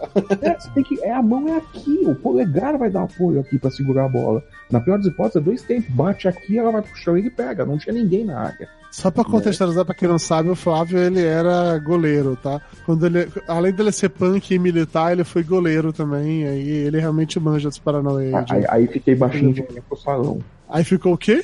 Fiquei baixinho, tive que ir pro salão. Ah, foi pro futebol salão. Ah, tá, entendi. Porque, E a né? bola é menor, né, Flávio? Tem que, tem que fechar mais ainda a mão aqui, ó. Pô, o salão é pior, bicho. O salão você tem que se torcer todo pra segurar a bola, cara. Mas então, eu concordo com vocês, eu acho que aquela falha do Muslera foi foda. E aí, aproveitando isso pra puxar pro, pro jogo do Brasil e Bélgica, o quanto os dois gols que a gente tomou foi culpa do nosso goleiro. O que? No, no, no Brasil, o jogo do Brasil? Brasil e Bélgica. Não, Cara, não a estatística, a estatística do Alisson é ótima, cara. Todas as bolas que chutaram nele, ele defendeu. As que foram pro gol, entraram. A estatística dele é assim, não tem o que discutir. Não, mas eu acho que essa, essa aí não dá pra botar na conta dele, não. A, pri- a primeira Não, é uma o- bola muito rápida e o Não, segundo não, foi o- chute o- muito o- bem feito. O escanteio ali que desvia no Fernandinho e entra, não tinha como defender mesmo. Não, não Tá, tinha. lá não, não tinha. O segundo dá. O segundo, o segundo não dava pra defender porque, porra, ele tava ele, era ele, o Marcelo e o atacante. né? É. Não tinha muito o que fazer, né? Mas. Não, o chute do De Bruyne foi muito forte, foi muito bem colocado. O Marcelo na frente dele ainda tava meio que tampando a visão dele. Eu, eu acho que não dá pra colocar na conta dele. Eu só queria lembrar a gravação do último episódio que a gente tava aqui, quando o, quando o Dudu perguntou pra nós se a falta do Casemiro seria muito importante no jogo. E se o Fernandinho seria tranquilo, a troca dele. Só queria lembrar dessa pergunta do Dudu. Fica aí a dica, né, cara? Fica aí a dica. Mas, cara, o... é engraçado que depois do jogo do Brasil eu vi num, numa reportagem, não sei se foi o Zidane, quem que foi que falou tal, né? Que ele colocou que você só, só nota, você só percebe a diferença que o Casemiro faz quando você não conta com ele. É verdade. O Casemiro, quando ele não aparece no jogo, é porque ele jogou bem, é porque ele fez o trabalho dele certinho. Mas assim, o, o Fernandinho, eu não boto a culpa nele no primeiro gol. O primeiro gol dele, o primeiro gol contra lá foi uma puta fatalidade, que ela acontece. Infelizmente, não dá pra.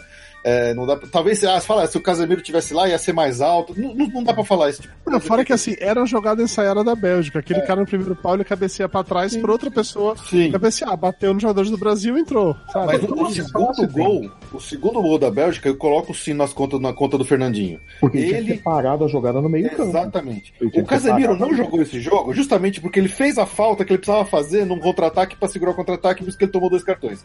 O Mas Fernandinho teve a chance de quebrar o, o belga no meio na hora do contra-ataque, ele deixou o cara passar livre na frente dele. Entendeu? A função dele ali era fazer a falta tática, era parar o jogo. É quando, porque... foi, quando foi que o Brasil caiu fora de uma Copa fazendo essa mesma bobagem? 90? 90. Em 90, que vem o Maradona, o alemão não, não quer fazer a falta do Maradona, ah, o pula de qualquer jeito, não consegue achar o Maradona, porque o alemão não parou ele no meio campo, porque jogavam juntos, o alemão ah. não quis quebrar o Maradona, o Dunga não achou, e saiu o gol do Felipe. E foi a mesma jogada da Bélgica que eles fizeram no terceiro gol do Japão contra o Japão. Foi a mesma coisa, escanteio, contra-ataque rápido, ninguém parou os caras, foram lá e meteram o gol. Quer dizer, o Brasil, sabendo que os caras faziam isso, não quebrou o cara no meio, porra! Mas aí que tá, mas aí que tá. O Brasil entrou todo perdido também, porque o. o... E aí vem o lance que o, que o PVC estava falando, inclusive, né, antes até do jogo começar contra a Bélgica, o, o, o técnico ele mudou o posicionamento, ele tirou ele colocou o Fellaini como volante e avançou o De Bruyne, e o Tite estava contando que o De Bruyne seria o volante, o volante que não marca, porque o De Bruyne não marca porcaria nenhuma. O De Bruyne tem saída de bola e tudo, mas ele não marca. O uhum. cara só inverteu a posição de dois jogadores. Aí o Tite prendeu o Fagner do lado direito para fazer marcação no Azar. O Azar não fez porcaria nenhuma do jogo. Então, e ficou sem ninguém segurando ali o De Bruyne. O Fernandinho não achou o De Bruyne o jogo todo, né? Mas aí também é aquela coisa. O Tite não levou um cara de marcação com a mesma característica do Casemiro para a Copa. É. Levou, e... levou, o Fred talvez se aproximasse mais, mas o Fred machucou o tornozelo, o Tite, quando podia ter cortado e chamado o jogador, não cortou, ficou com o Fred lá. O Fred não teve condição de jogo a Copa inteira. É. Aí entra, aí entra na, na conta da Titice. É. O que ele fez no Corinthians, é o que ele faz por todo o clube que ele passa. Olha, eu acho que tem duas coisas de partida nesse jogo que entram na conta da Titice. Uma foi o Gabriel Jesus não ter saído para ele começar o jogo com o Firmino, porque o Gabriel Jesus já tinha dado, já não dá, não dá mais para aguentar ele. Tá é, a outra foi trazer de volta o Marcelo, sabendo que o Felipe Luiz tava bem, tava jogando bem, é um marcador melhor que o Marcelo. Marcelo. É mais alto que o Marcelo, quer dizer, ele ter voltado o Marcelo porque ele é o titular e porque ele tem mais nome, eu acho que isso foi uma cagada do Tite. Você falou da altura, isso faz a diferença absurda. Eu vi, eu vi algumas fotos bem interessantes. É, uma mostrando o Fagner, é aquele anão é, gnomo de jardim, do lado de 80 é, caras da, Belga, da Bélgica e outro que era maravilhoso, que era na área, sei lá, o Brasil é chutar uma bola pra área, um escanteio, uma coisa dessa. Tava o Neymar pequenininho no meio de seis ou oito caras da Bélgica, todos muito mais altos que ele. Mas não precisa nem ir nos caras pequenininhos, bicho. Tem um lance do, do Lukaku invadindo e o Miranda vindo na marcação dele, o Miranda até consegue o desarme e tal. O Lukaku era maior que o Miranda. maior e mais forte, né? O cara é um tanque de guerra, meu. É um, é um, ele pega a bola e dispara. Você imagina que um cara daquele tamanho não corra tanto, né? O Caco pega a bola e vai deixando todo mundo pra trás. É impressionante. Bicho, e o Miranda vem ali pra fazer marcação e você vê a disparidade de tamanho, a largura é. do Lukaku, o tamanho dele com, em relação ao Miranda. Só tinha uhum. gigante naquela seleção. O Fellaini é outro. Era uma monstruosidade no meio-campo o Fellaini, quase uma aberração, bicho. É, só de cabelo ele tinha meio metro aqui, assim, é, né? Cara, e você via aí na disputa, você viu o Felipe Coutinho disputando bola com ele aí, dava pena, bicho. Não, tem nem culpa, né? O, o, Flávio, o Lance tinha falado do Casemiro mais cedo, o Gustavo M tá dizendo aqui no YouTube que foi o Zidane que disse que o Casemiro deu equilíbrio pro Real Madrid. Não, é, o, é, o, o, Zidane disse isso é, na, na, na, época, em relação ao Real Madrid, mas eu tô dizendo que no dia seguinte do meu gato maluco. Meu gato, cadê? Quem é que apareceu? Qual o foi? Bart, Qual... É o Bart. Ah, o Bart. Entendi. O Bart. O, mas no dia seguinte do, do jogo, teve, teve alguém que fez essa declaração também. Essa do Zidane eu lembrava, mas teve alguém que falou especificamente disso. Falou, você só sente a falta do Casemiro quando você não pode contar com ele. Entendi. Você E aí, a função do Casemiro quando ele não tá em campo. Eu tava vendo também uma outra matéria, ou talvez tenha sido uma mesa redonda, não sei, comentando como isso se tornou um padrão nas últimas é, Copas pro Brasil, né? Que em 2014 a gente teve faltando, né, pro, pro jogo seguinte. Não vou nem falar do Neymar, que quebraram ele, mas teve o lance do Thiago Silva, que tomou o segundo cartão amarelo, não jogou, tava só o Davi Luiz lá na defesa com outro cara que eu não sei quem é, e foi aquela coisa linda. Na anterior teve o Felipe Melo, a gente já comentou aqui mais cedo também. Que o cara tomou. Um, um, alguém tomou um cartão no, na, no jogo anterior, não Mas, pôde. mas, mas, aí o Felipe Hum, Melo na anterior, a, a culpa é de quem convocou ele. Sempre fez isso. Culpa do Dunga, né? A culpa é do Dunga. O Felipe Melo sempre fez isso. Por onde ele passa, ele faz. Fez isso no Palmeiras já. Ah, eu concordo. Quem, quem leva o Felipe Melo pra, pra jogo sabe o que vai esperar. Vai acontecer isso. O cara, o cara É só o quer ver o mundo caso. pegar fogo, né? É, é o- é o mesmo caso do Casemiro. Você vai levar o Casemiro pra uma Copa do Mundo? Pô, o Casemiro participou de quatro jogos, tomou dois cartões. O Casemiro Sim. vai tomar cartão. O Casemiro não é volante que não toma cartão. Flávio, mas é- ele tomou o cartão, especialmente o segundo cartão que ele tomou, porque ele fez justamente uma falta tática num contra-ataque pra matar, porque era, o que ele tinha que fazer. era a função dele, coisa que o Fernandinho não fez. Então, quer dizer, não, não dá pra culpar Sim, o sim. Casemiro porque ele tomou o cartão. Ele Não. tomou o cartão porque ele tinha que tomar naquela hora. Eu não tô culpando o Casemiro. Eu não tô culpando o Casemiro. O que eu tô dizendo é que o Casemiro, ele é um volante que vai tomar cartão. E se ele Sim. precisar fazer a falta e tomar o cartão, ele vai fazer a falta. Ele vai tomar fazer. cartão. Ele é esse tipo de volante. Ou O seja, erro é pessoas para erro é substituí-lo. você não ter um volante igual pra substituí-lo. É. Sim. Esse é o problema. Você não tem, você não tem um volante no seu banco de reserva com as mesmas características, que vai fazer a mesma coisa. Ainda mais um torneio como a Copa do Mundo, que são sete jogos e que é parada É. Você vai precisar. Você vai, Vai precisar, volante exatamente. vai tomar os dois cartões. Não tem por onde. Agora, o, o, o segundo tempo também, eu acho que, não sei se vocês concordam comigo, que ele demorou muito pra trocar o William pelo Douglas Costa, né? Demorou Sim, demais. eu achei que Mas ele ia aí- voltar no aí- intervalo desse mas jeito. Não aí entendi vem- que não voltou. Mas aí vem a outra coisa também da, dessa seleção do Tite, né? O Douglas Costa tinha condições de jogar os 45 minutos? É, Aí aí ele entrou melhor que o William. Pouco tempo Não, jogou, ele jogou melhor que o William. Sim, ele entrou melhor que o William porque quem tem mais, ele é mais agudo que o William. Não, mas ó, pera aí, Uma rapidinho, rapidinho. Mas ele aguentava. Vocês estão confundindo. Quem entrou no segundo tempo no lugar do William foi o Firmino. Que o William nem voltou do, do, do intervalo, voltou o Firmino no lugar dele.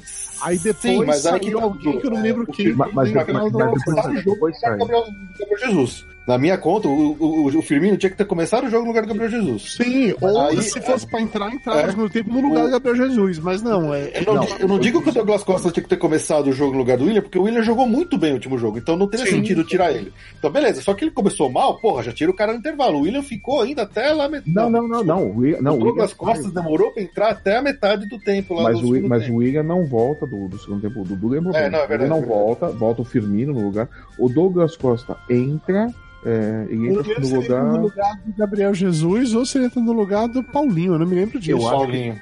Eu acho que ele entra no lugar do Paulinho e aí o Tite finalmente tira. Ou ele entra no lugar do Gabriel Jesus e aí depois sai o Paulinho pra entrar o Renato Augusto. Não, o Je- o Renato Augusto entra no lugar do Jesus. Renato Augusto entra no lugar do Jesus Isso. e aí o Douglas Costa entra no lugar do Paulinho. É, eu acho que foi isso aí. Acho que foi isso. Não, não, Renato- não, não, não. Sai Paulinho, entra, entra Renato Augusto. Augusto. Ah, tá, tá ok. É, é isso mesmo. O Tite não tiraria o, o Paulinho pra colocar um atacante. Ele colocaria um meia. Entra o Renato Augusto pra melhorar o meio-campo. E aí, finalmente, sai o Gabriel Jesus pra entrar o, o Douglas Douglas, Costa. o Douglas Costa, e- que é aí que vai o Firmino pro comando de ataque. quase que o Renato Augusto vira o herói do simpático. Quase que Caralho. Dois gols, né? É, exatamente. Aquele segundo gol que ele perde é inacreditável, cara. Nossa, que dó que naquela porra daquela bola não entrou. Puta que pariu. Eu nunca tinha visto o Renato Augusto pouco. jogar na vida, mas na hora que eu vi, é, quando ele fez o primeiro gol, a galera no Twitter, Renato Augusto, nunca critiquei. Eu falei, caralho, esse cara vai ser muito odiado, assim. O pessoal porque agora dizendo que Não é, não. ama ele condicionalmente. Não é. O Renato Augusto, ele tem o seguinte, ele tem um.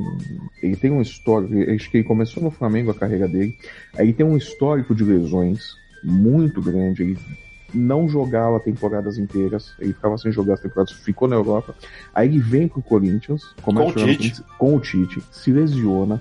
O Corinthians fez um programa todo de, de reforço muscular. O Renato Augusto ficou um ano praticamente no Corinthians sem jogar, só fazendo parte física, só fazendo parte física e tal. Aí ele conseguiu jogar uma temporada inteira no Corinthians, fez a diferença no Corinthians, e isso com o Tite.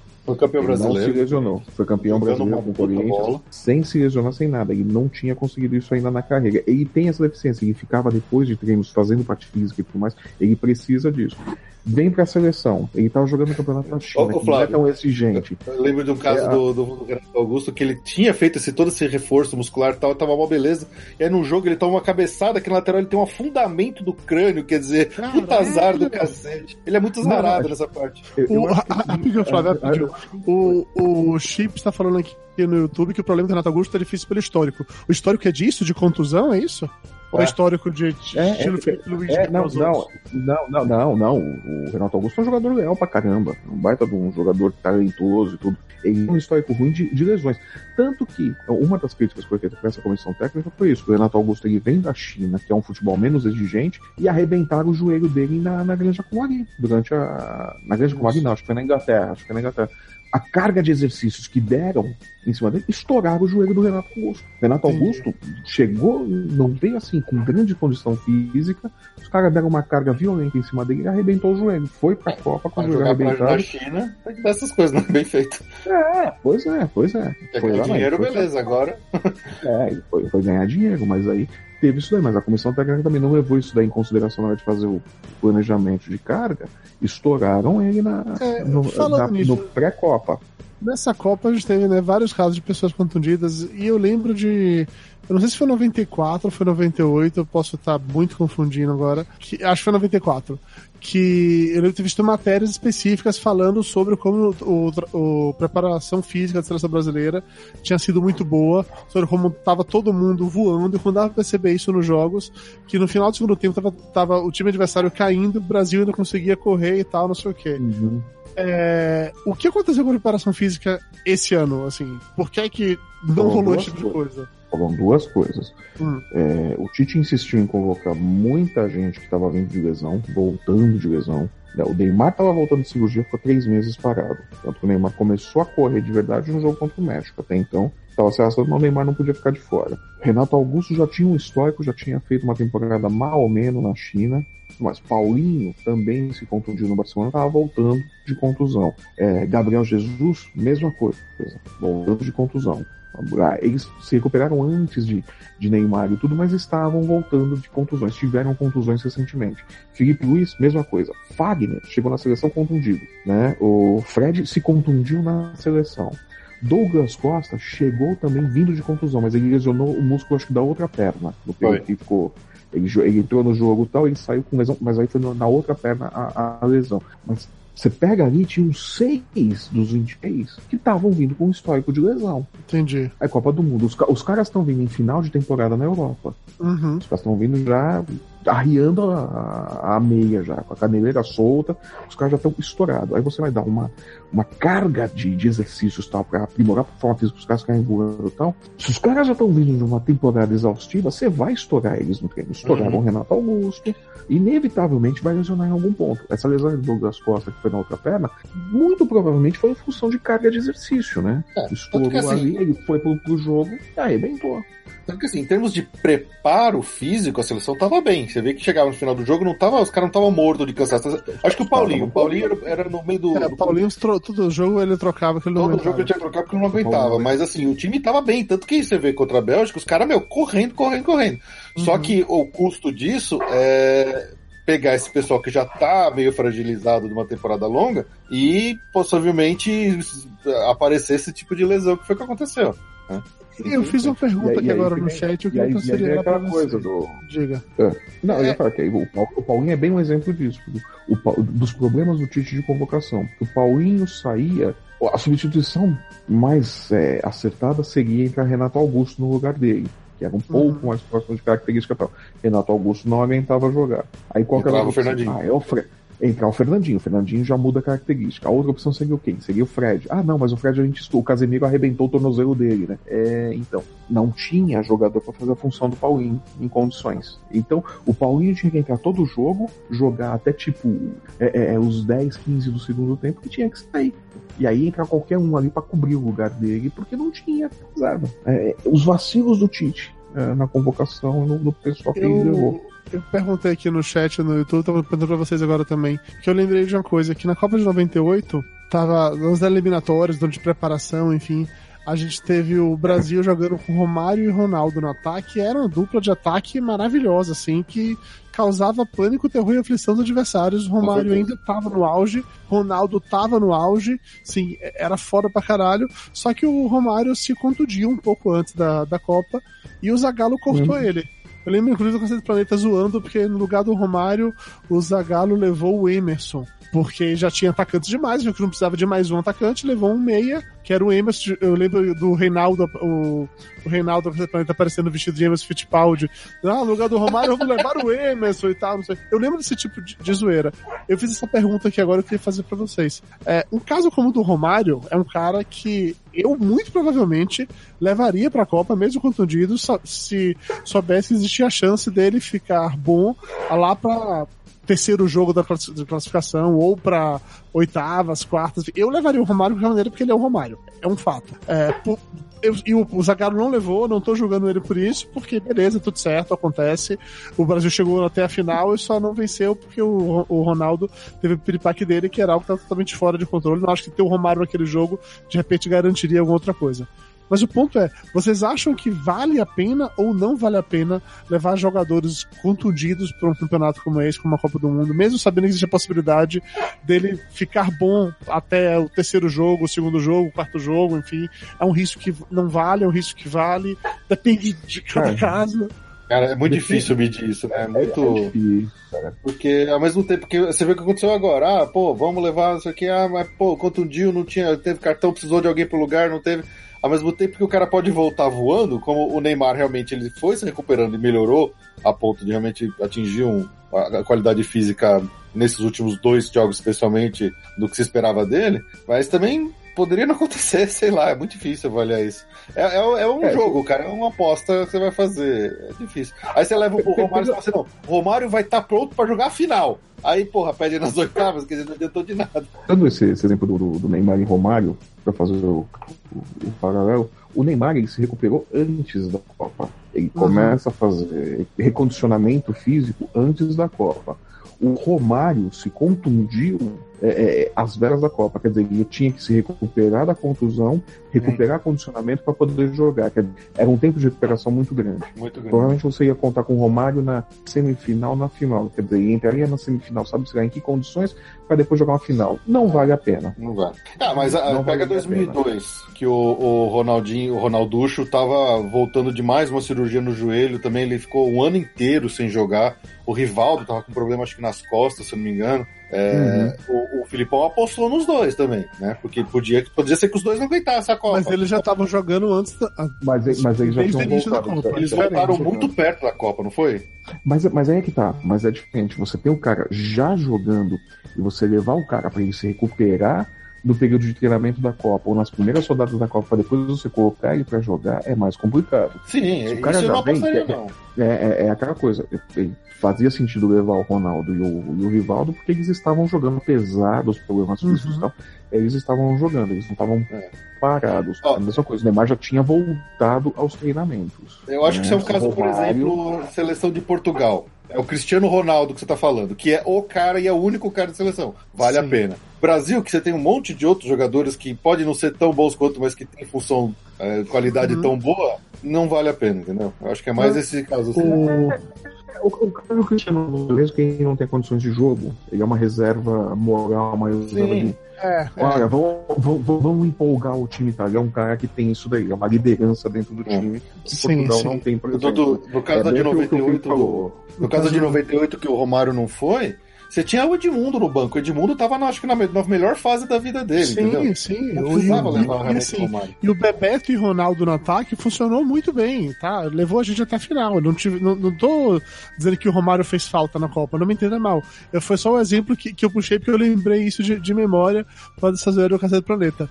O Chip tá comentando aqui no YouTube também que no Frigir dos Ovos esporte é continuidade. Então que é melhor ter um time entrosado do início até o fim do que ter uma estrela meia boca. E eu até acho que se é uma puta estrela, como a gente falou aqui o Cristiano Ronaldo, eu, eu penso que as regras são diferentes.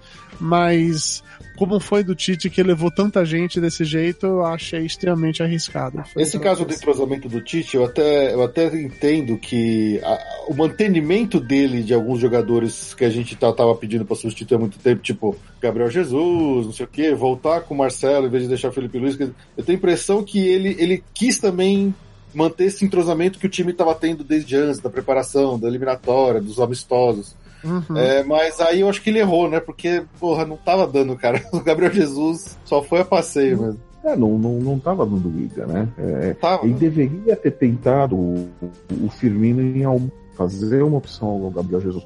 É, é de novo, é a titice. Ele, ele esquece que a Copa do Mundo é um torneio com sete rodadas se você chegar até o final. Não é o Campeonato Brasileiro, que são 38. Em 38 rodadas, você recupera Gabriel Jesus, você recupera Paulinho, Sim. você recupera Neymar, você recupera todo mundo. Você entrosa o time inteiro. Você, assim, você não tem 38 rodadas para isso. Você tem sete no máximo tal. Porra, não rendeu na primeira, não rendeu na segunda. Filho, Senta aqui no. Vamos ver o que está acontecendo. Deixa ele tentar aqui. Você precisa tentar alguma coisa. E é o problema do Tite. O Tite não tinha variação tática. O que, que a Bélgica. Voltamos ao que a Bélgica fez. O cara mudou o posicionamento de um jogador, matou a marcação do Brasil. O Brasil uhum. não teve isso. O Brasil é. não tinha variação tática. O Brasil jogava com uma linha com quatro zagueiros, que eram os dois laterais e os dois zagueiros centrais, um volante na proteção, uma linha de, de, de, de três meias e um atacante ali que é o Gabriel Jesus na frente. Não sai dessa estrutura engessada. Uhum. Que é a estrutura que o Corinthians usa até hoje. o Tite que levou pro Corinthians. E o Corinthians usa, usa até hoje. O Tite já saiu do Corinthians já tem mais de dois anos. Mas, ó, falando... que não te dá variação tática falando disso de, de, de, estrutura, e a gente até volta um pouquinho na conversa do início sobre o Tite ficar ou não ficar, o convite da CBF e tal, que aí a uma matéria que eu estava lendo, acho que foi na Folha, que era com o presidente eleito da, da CBF, que só assume em abril, que até lá é aquele coronel ou general, alguma coisa que tá lá, mas o que vai assumir o cara só em abril. E aí é, a, a, matéria falava que teria tido uma conversa dele com, não sei se com o Tite ou com representantes do Tite, de ter esse interesse em manter e tal.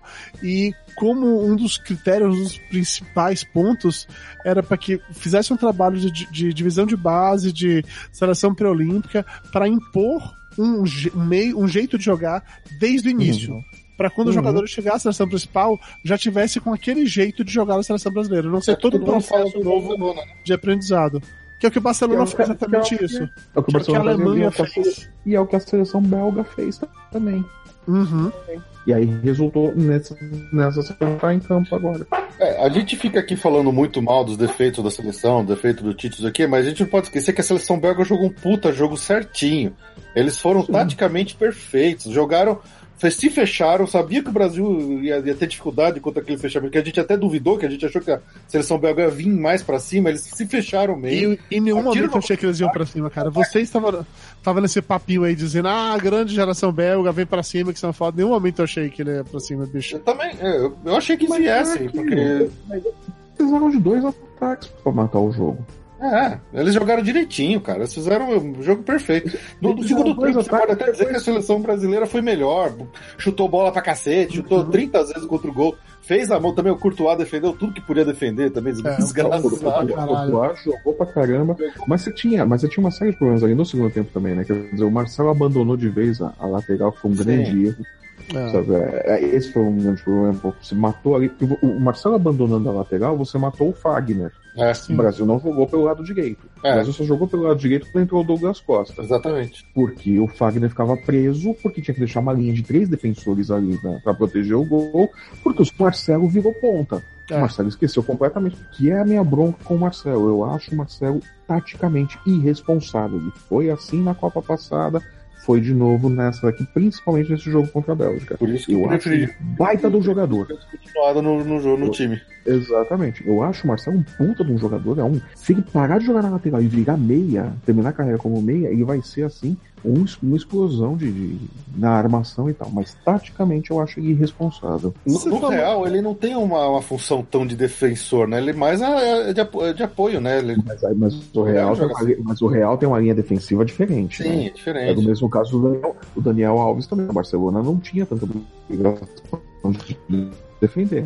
Ô, Flávio. Daniel Alves coisa reais, né? Flávio, sua internet tá falhando pra cacete. Desliga a tua câmera pra ver se melhora. Deixa eu ver aqui. Ah, talvez sem a câmera transmitindo bem nos dados funcione. É, Veja aí. o, o Chips tá perguntando aqui pra todos nós se vocês, se vocês acham que a seleção jogou mal e que notas vocês dariam pro Brasil nesse jogo. Eu não acho que jogou mal. Eu acho que ela foi mal a mal armada pelo Tite para no segundo tempo acho que ele enxergou um pouco melhor e conseguiu corrigir alguma coisa é, eu diria- daria uma nota vai, 7 para a seleção eles não jogaram mal aqui a seleção belga jogou melhor eu volto a falar o Brasil perdeu um jogo normalmente perdeu um jogo jogado Perde ônibus, né? Usando. é, perdeu um jogo jogado. Eles, eles no, no segundo tempo, o que, o, o que a seleção atacou foi impressionante. Uhum. Só que a bola não entrava. Também você tem aqueles dias malditos que a bola simplesmente não entra. E Eu acho que junta um pouco das duas Gabriel coisas. Jesus isso se chama Copa 2018, né? Sim, sim, não, mas ah, pô, teve bola do Neymar que foi impressionante, teve bola do Firmino. do- O mesmo gol que o Coutinho fez no primeiro jogo, exatamente. é, Você vê que é o me- o mesmo chute que a bola faz aquele curva, e no, no primeiro jogo do Brasil entrou, aí o Courtois nem se defendeu. Quer dizer, a- é um pouco de azar. Aquela bola no começo do jogo do, do Thiago Silva também, que ele dá uma joelhada no, no É, escanteio. que quase fez, é Porra, verdade. sabe? Aquela entra. Tem, tem jogo que é azar. Se aquela bola entra no começo do jogo, era outro jogo É, completamente era outro jogo. que O Brasil ia ser na frente, era outra pegada, com certeza. E aí ia ser a Bélgica indo, a gente aproveitando o contra-ataque, ia ser outra, outra pegada, com certeza. É. Era, era outra história.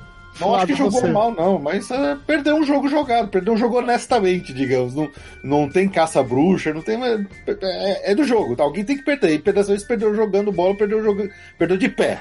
Honestamente. E você, Flávio, você acha que Cara. jogou bem, não jogou bem? Que nota você daria? Cara, o primeiro tempo a seleção jogou muito mal. A seleção jogou muito, muito mal no primeiro tempo. Não, não dá pra dizer. Tava perdida, não acertou marcação, não achou, deu espaço onde não devia, teve erro de, de não fazer falta. É, o Brasil perdeu o jogo pela má atuação do primeiro tempo. Segundo tempo, corrigiu, melhorou, martelou, não conseguiu passar quando a Bélgica começou a defender com cinco ali na frente do, do gol. Ali não passava mesmo, não tinha jeito de ir, mas o Brasil jogou de igual para igual, equilibrou o jogo. Se tivesse feito isso desde o começo do, do primeiro tempo, se tivesse feito jogado desse jeito no primeiro tempo, talvez não tivesse sido eliminado. Mas é, no saldo geral, dá pra dar uma nota 7. Não foi um desastre absurdo, não foi aquela coisa de ah, ficou terra arrasada, né? Como foi em 2014, né?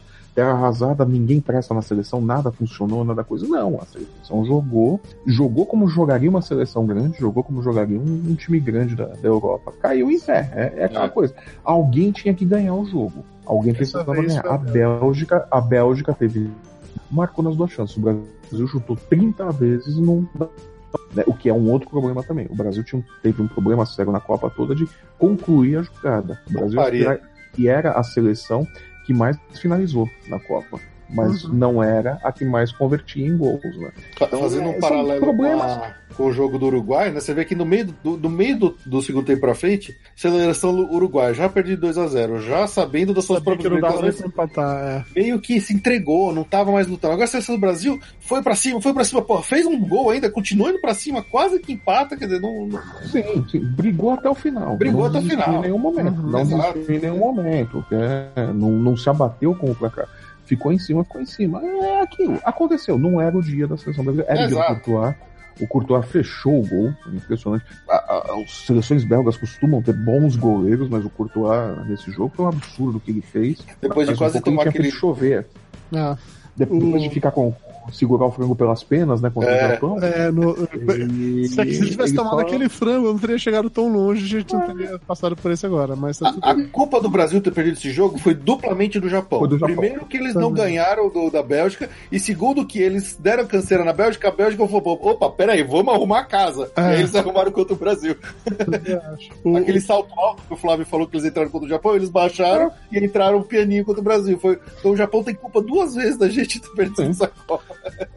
Eu, eu concordo com vocês todos sobre a nota. Também acho que o Brasil não jogou mal. Acho que é um nota 7.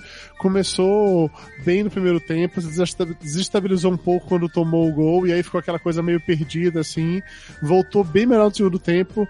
As mudanças que de jogadores demoraram pra acontecer, a meu ver, eu já teria mudado alguém já no primeiro tempo, mas eu entendo que o Tite não quis correr o risco de fazer nada pra, sei lá, não tirar a moral dos caras, sabe? É, é meio foda você tirar um jogador. Não, quando, quando saiu, quando né? saiu o segundo gol, quando saiu o segundo gol, não dava pra ele mexer. É, é, eu tô ligado. Qualquer alteração, qualquer alteração que ele fizesse ali depois que saiu o segundo gol com o jogo rolando, não ia dar certo. É, eu sei disso. eu sei Era, disso. era melhor terminar a desgraça daquele jeito mesmo e tentar consertar no vestiário. Mas, Mas ele poderia ter sido mais ousado. intervalo, né? mas teria voltado no segundo tempo já com mais mudanças, sabe? Não, não Sim, só o filme que a gente comentou, já de repente já ter gastado duas ali de uma vez. Talvez três fosse arriscado, já que né, é sempre bom deixar um ali por causa de alguma merda.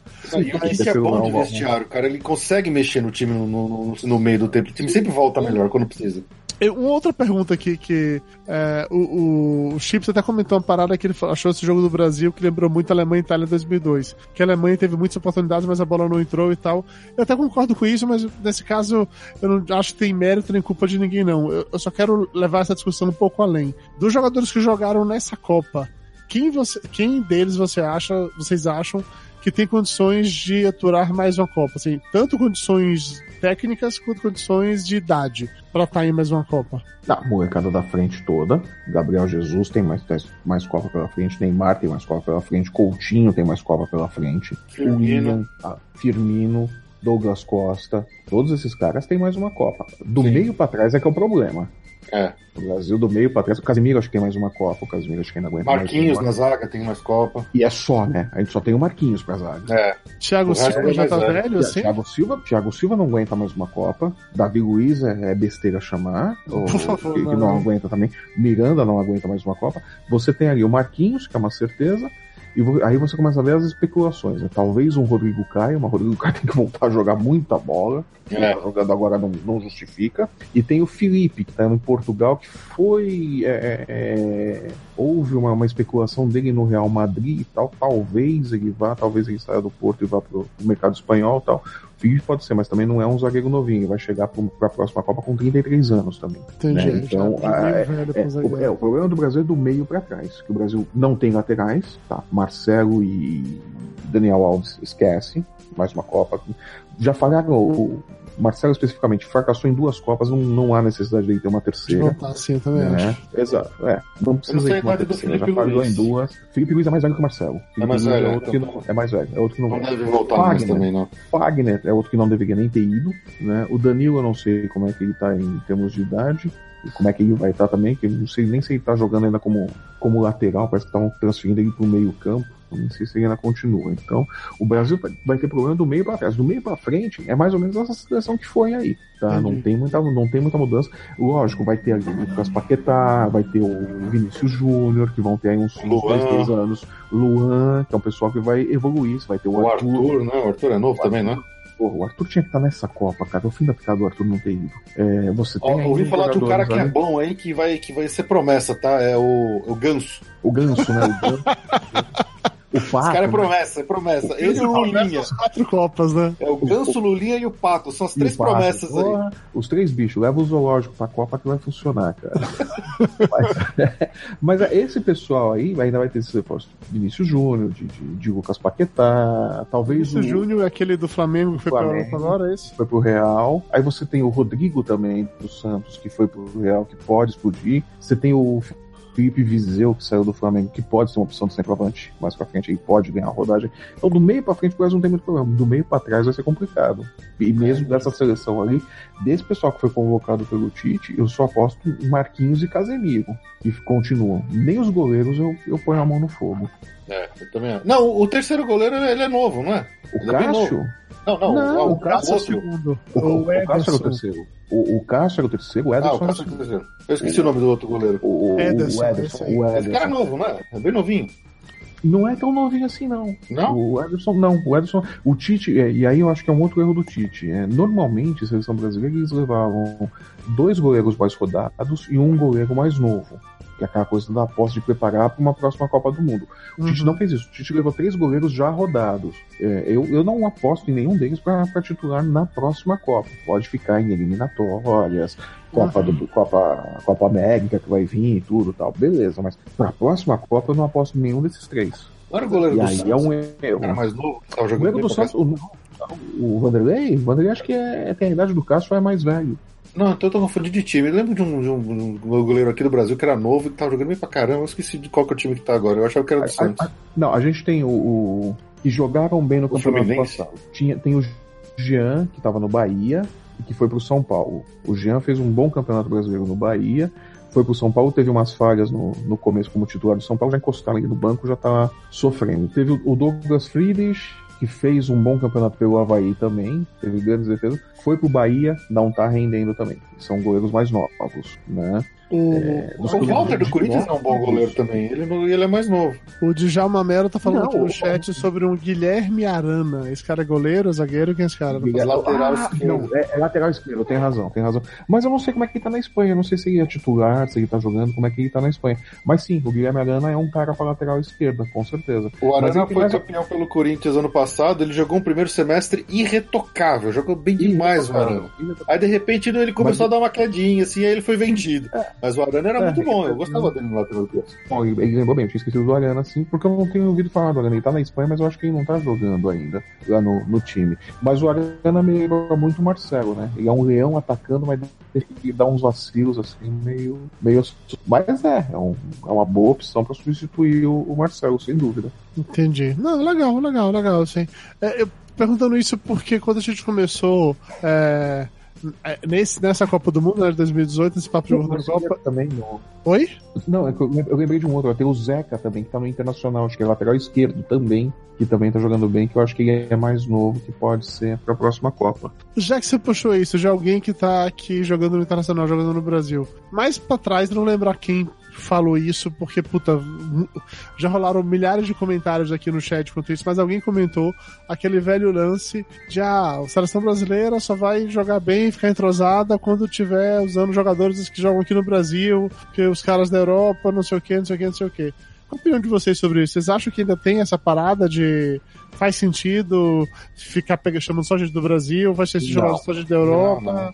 Não. Acho que não. Quem é bom realmente está lá? Qual a opinião de vocês Não, sobre não, isso? não é, não é- nem que quem é bom realmente tá lá, mas é, é aquela coisa. Quem tá lá tá acostumado a jogar com os caras das outras seleções.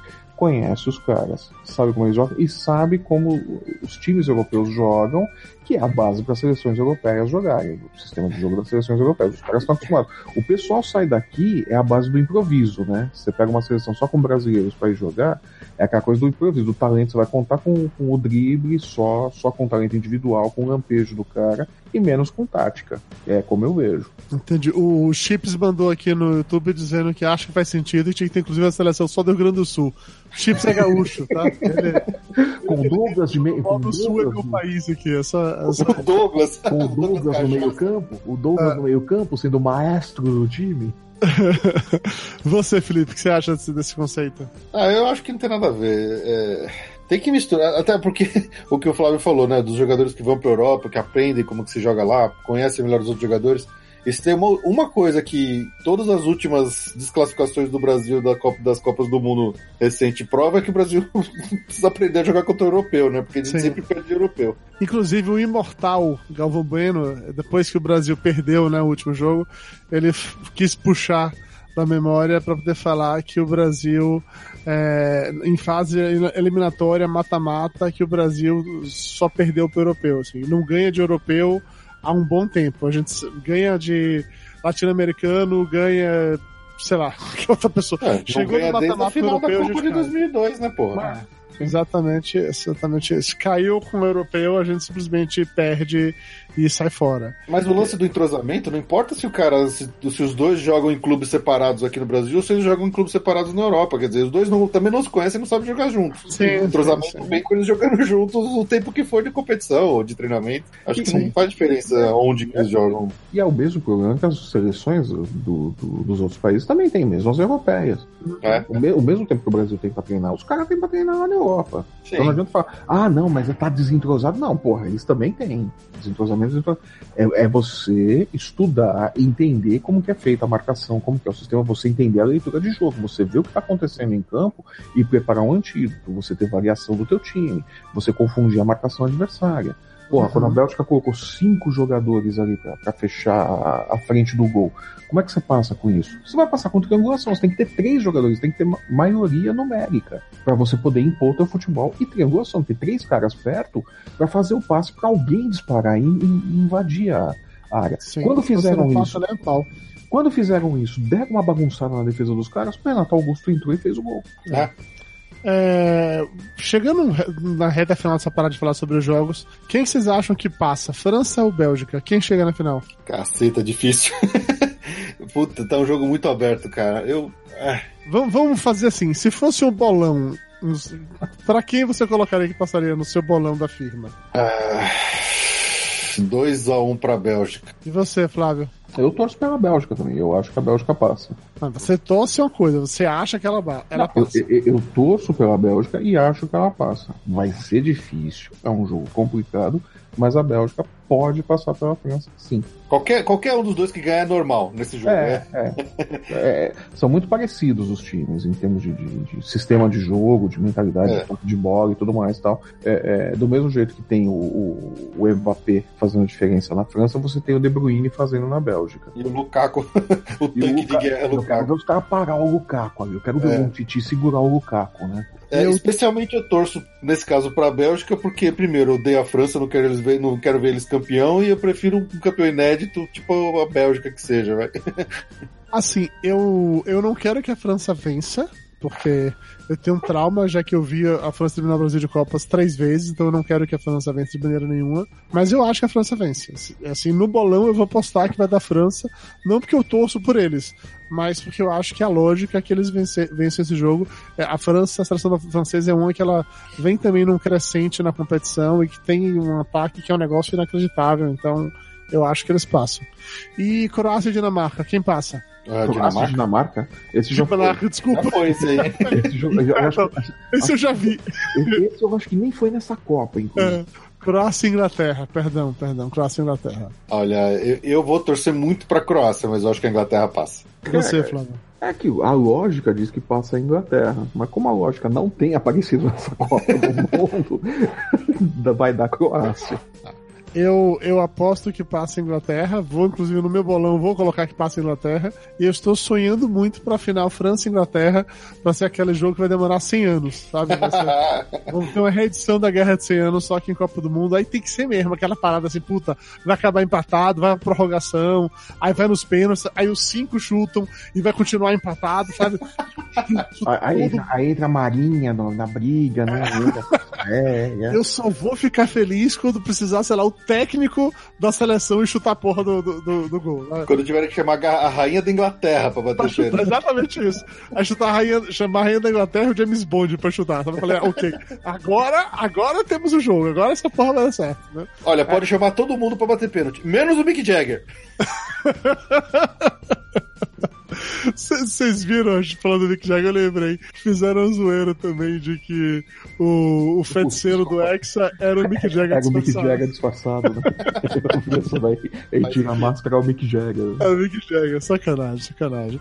Ok, tá bom, chega de falar de futebol, vamos falar agora da parte que tá todo mundo empolgado, querendo muito conversar, que é o esperado, o aguardado, o momento mais legal de todo o programa, que é o momento Galvão Bueno, amigo! Nossa, isso vai ser bom, hein? Momento Galvão Bueno, amigo.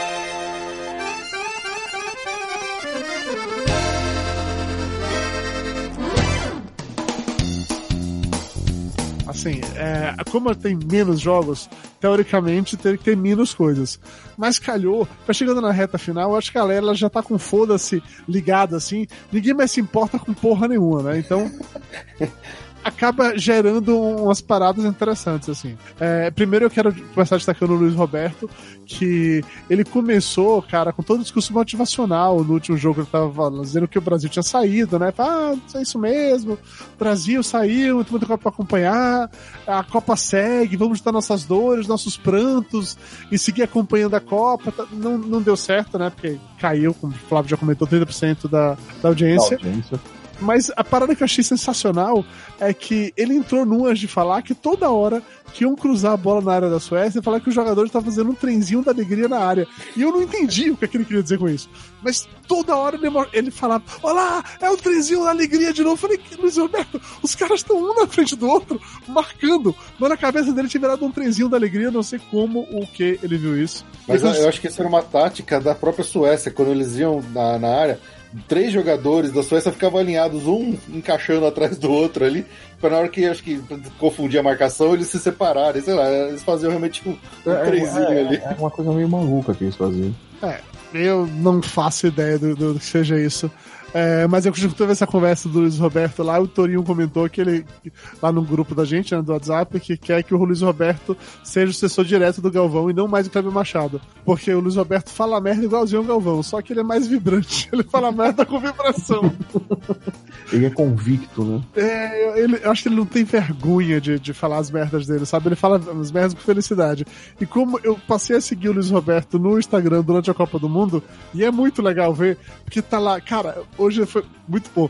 Tava é, ele, o, o Júnior e acho que o Kleber Machado sentados lá, ah, vamos comer um bolo aqui, não sei o que, tô aqui, ele filmando, né, fazendo stories, aí mostra o Júnior, o Júnior com aquela cara de cansado que não dorme há três dias, na hora que a câmera olha pra ele, ele faz um sinalzinho de ok e, e tal, tô aqui também com o Kleber Machado, o Kleber Machado. Com aquela cara de que, caralho, não me filma, bicho, sério, me deixa em paz, sabe, eu tô na minha, e o Luiz Roberto super empolgado, falei, eu tô aqui na Rússia, eu vou comer um doce russo. Cara, e é isso, é Copa do Mundo, sabe? Eu falei, nossa, é, é, parece um poodle, ele é muito feliz, sabe?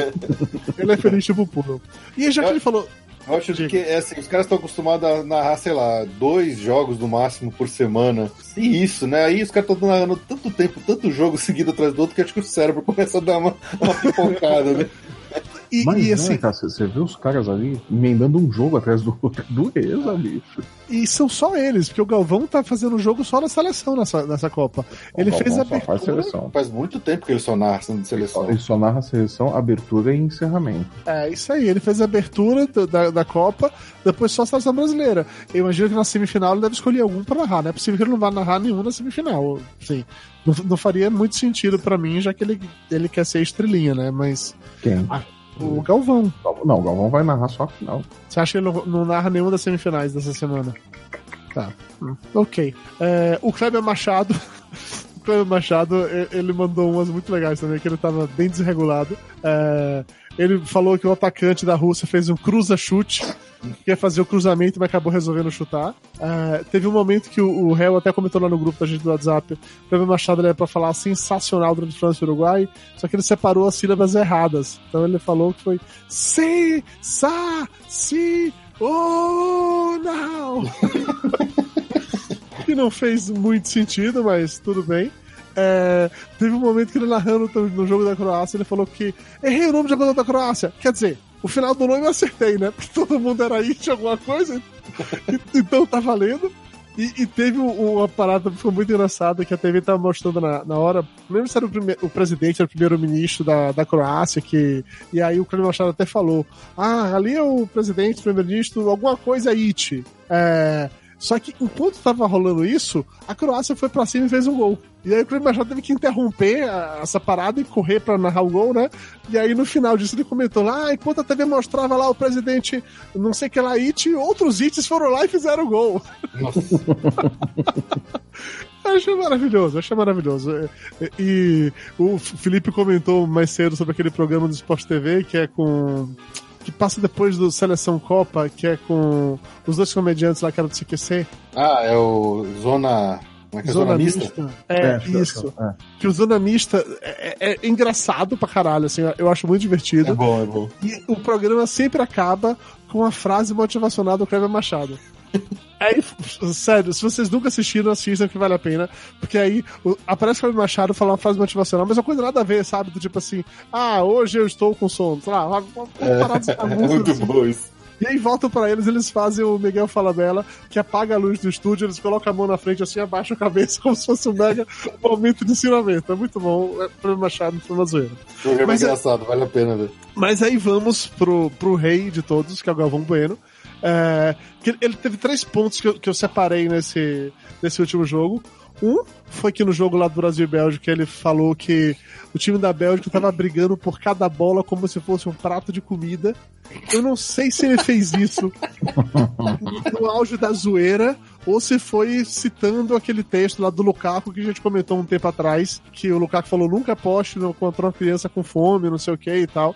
Não sei, eu não sei se o Galvão é tão esperto a esse ponto, de qualquer maneira. Eu, eu achei legal. Eu duvido um pouco.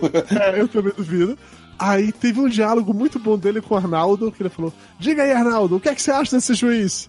Aí, Arnaldo, ó, oh, ele é bom, Galvão, mas às vezes ele pisa na bola. E na que ele falou, às vezes ele pisa na bola, eu acho que ele quis dizer literalmente, sei lá, que ele comete erros, mas na cabeça do Galvão era, ah, deve ser um juiz que não se posiciona bem, então ele pisa na bola. Então o Galvão começou a rir. Ah, pisa na bola, essa foi boa, hein, Arnaldo? Aí contou pro Arnaldo com aquela cara assim de, foi que eu falei? Tipo assim.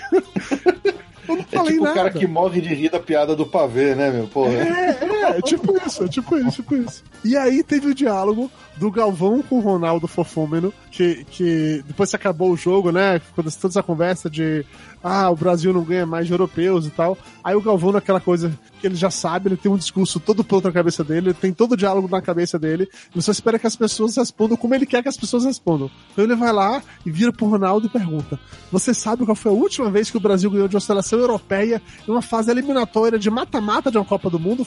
Pergunta assim, extremamente redundante. Aí o Ronaldo respondeu: na final de 2002 contra a Alemanha, e o Galvão, não, mas mandou um não assim, enfático.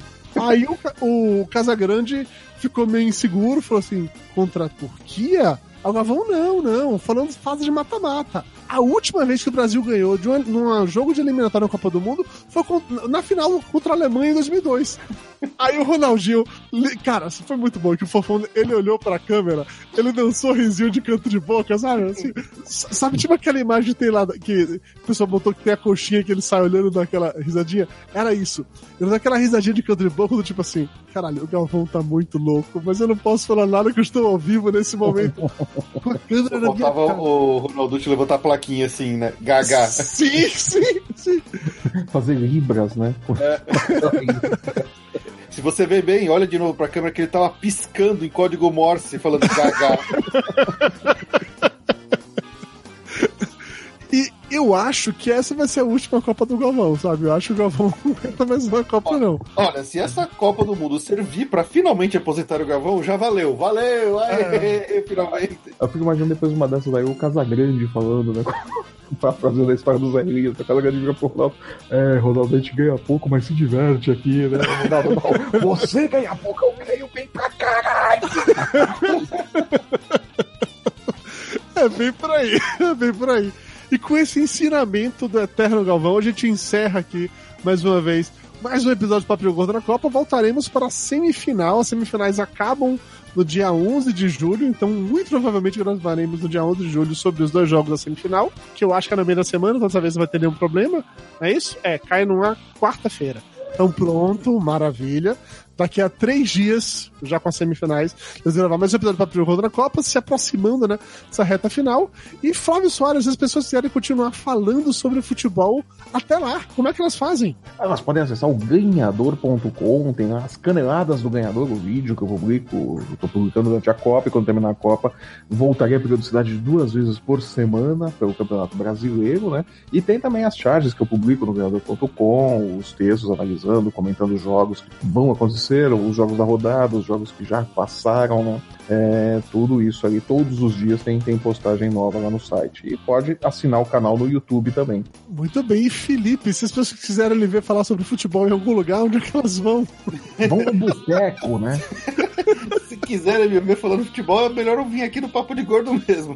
Mas quiserem me ver falando de outras coisas, por exemplo, viagem para Orlando, cidade de Orlando, os parques da Disney ou coisas parecidas, vai lá no Passaporte Orlando que com certeza vocês vão achar coisas bem interessantes por lá.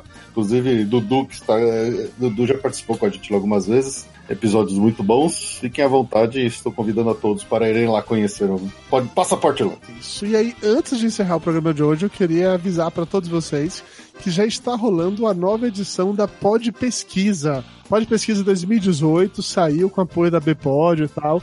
Tá bem legal, é bem simples de responder, assim, as perguntas são muito direcionadas.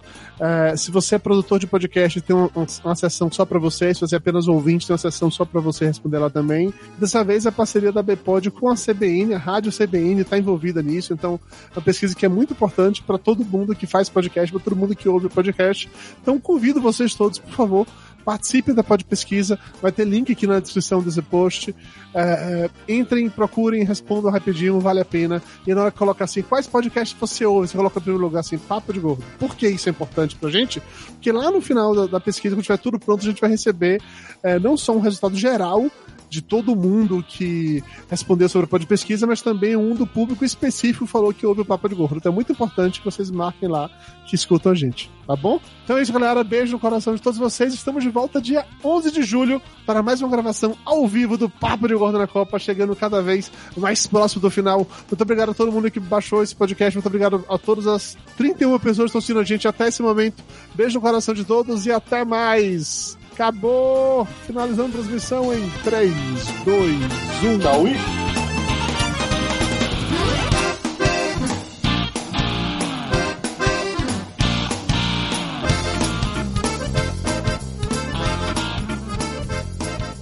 Papo de Gordo!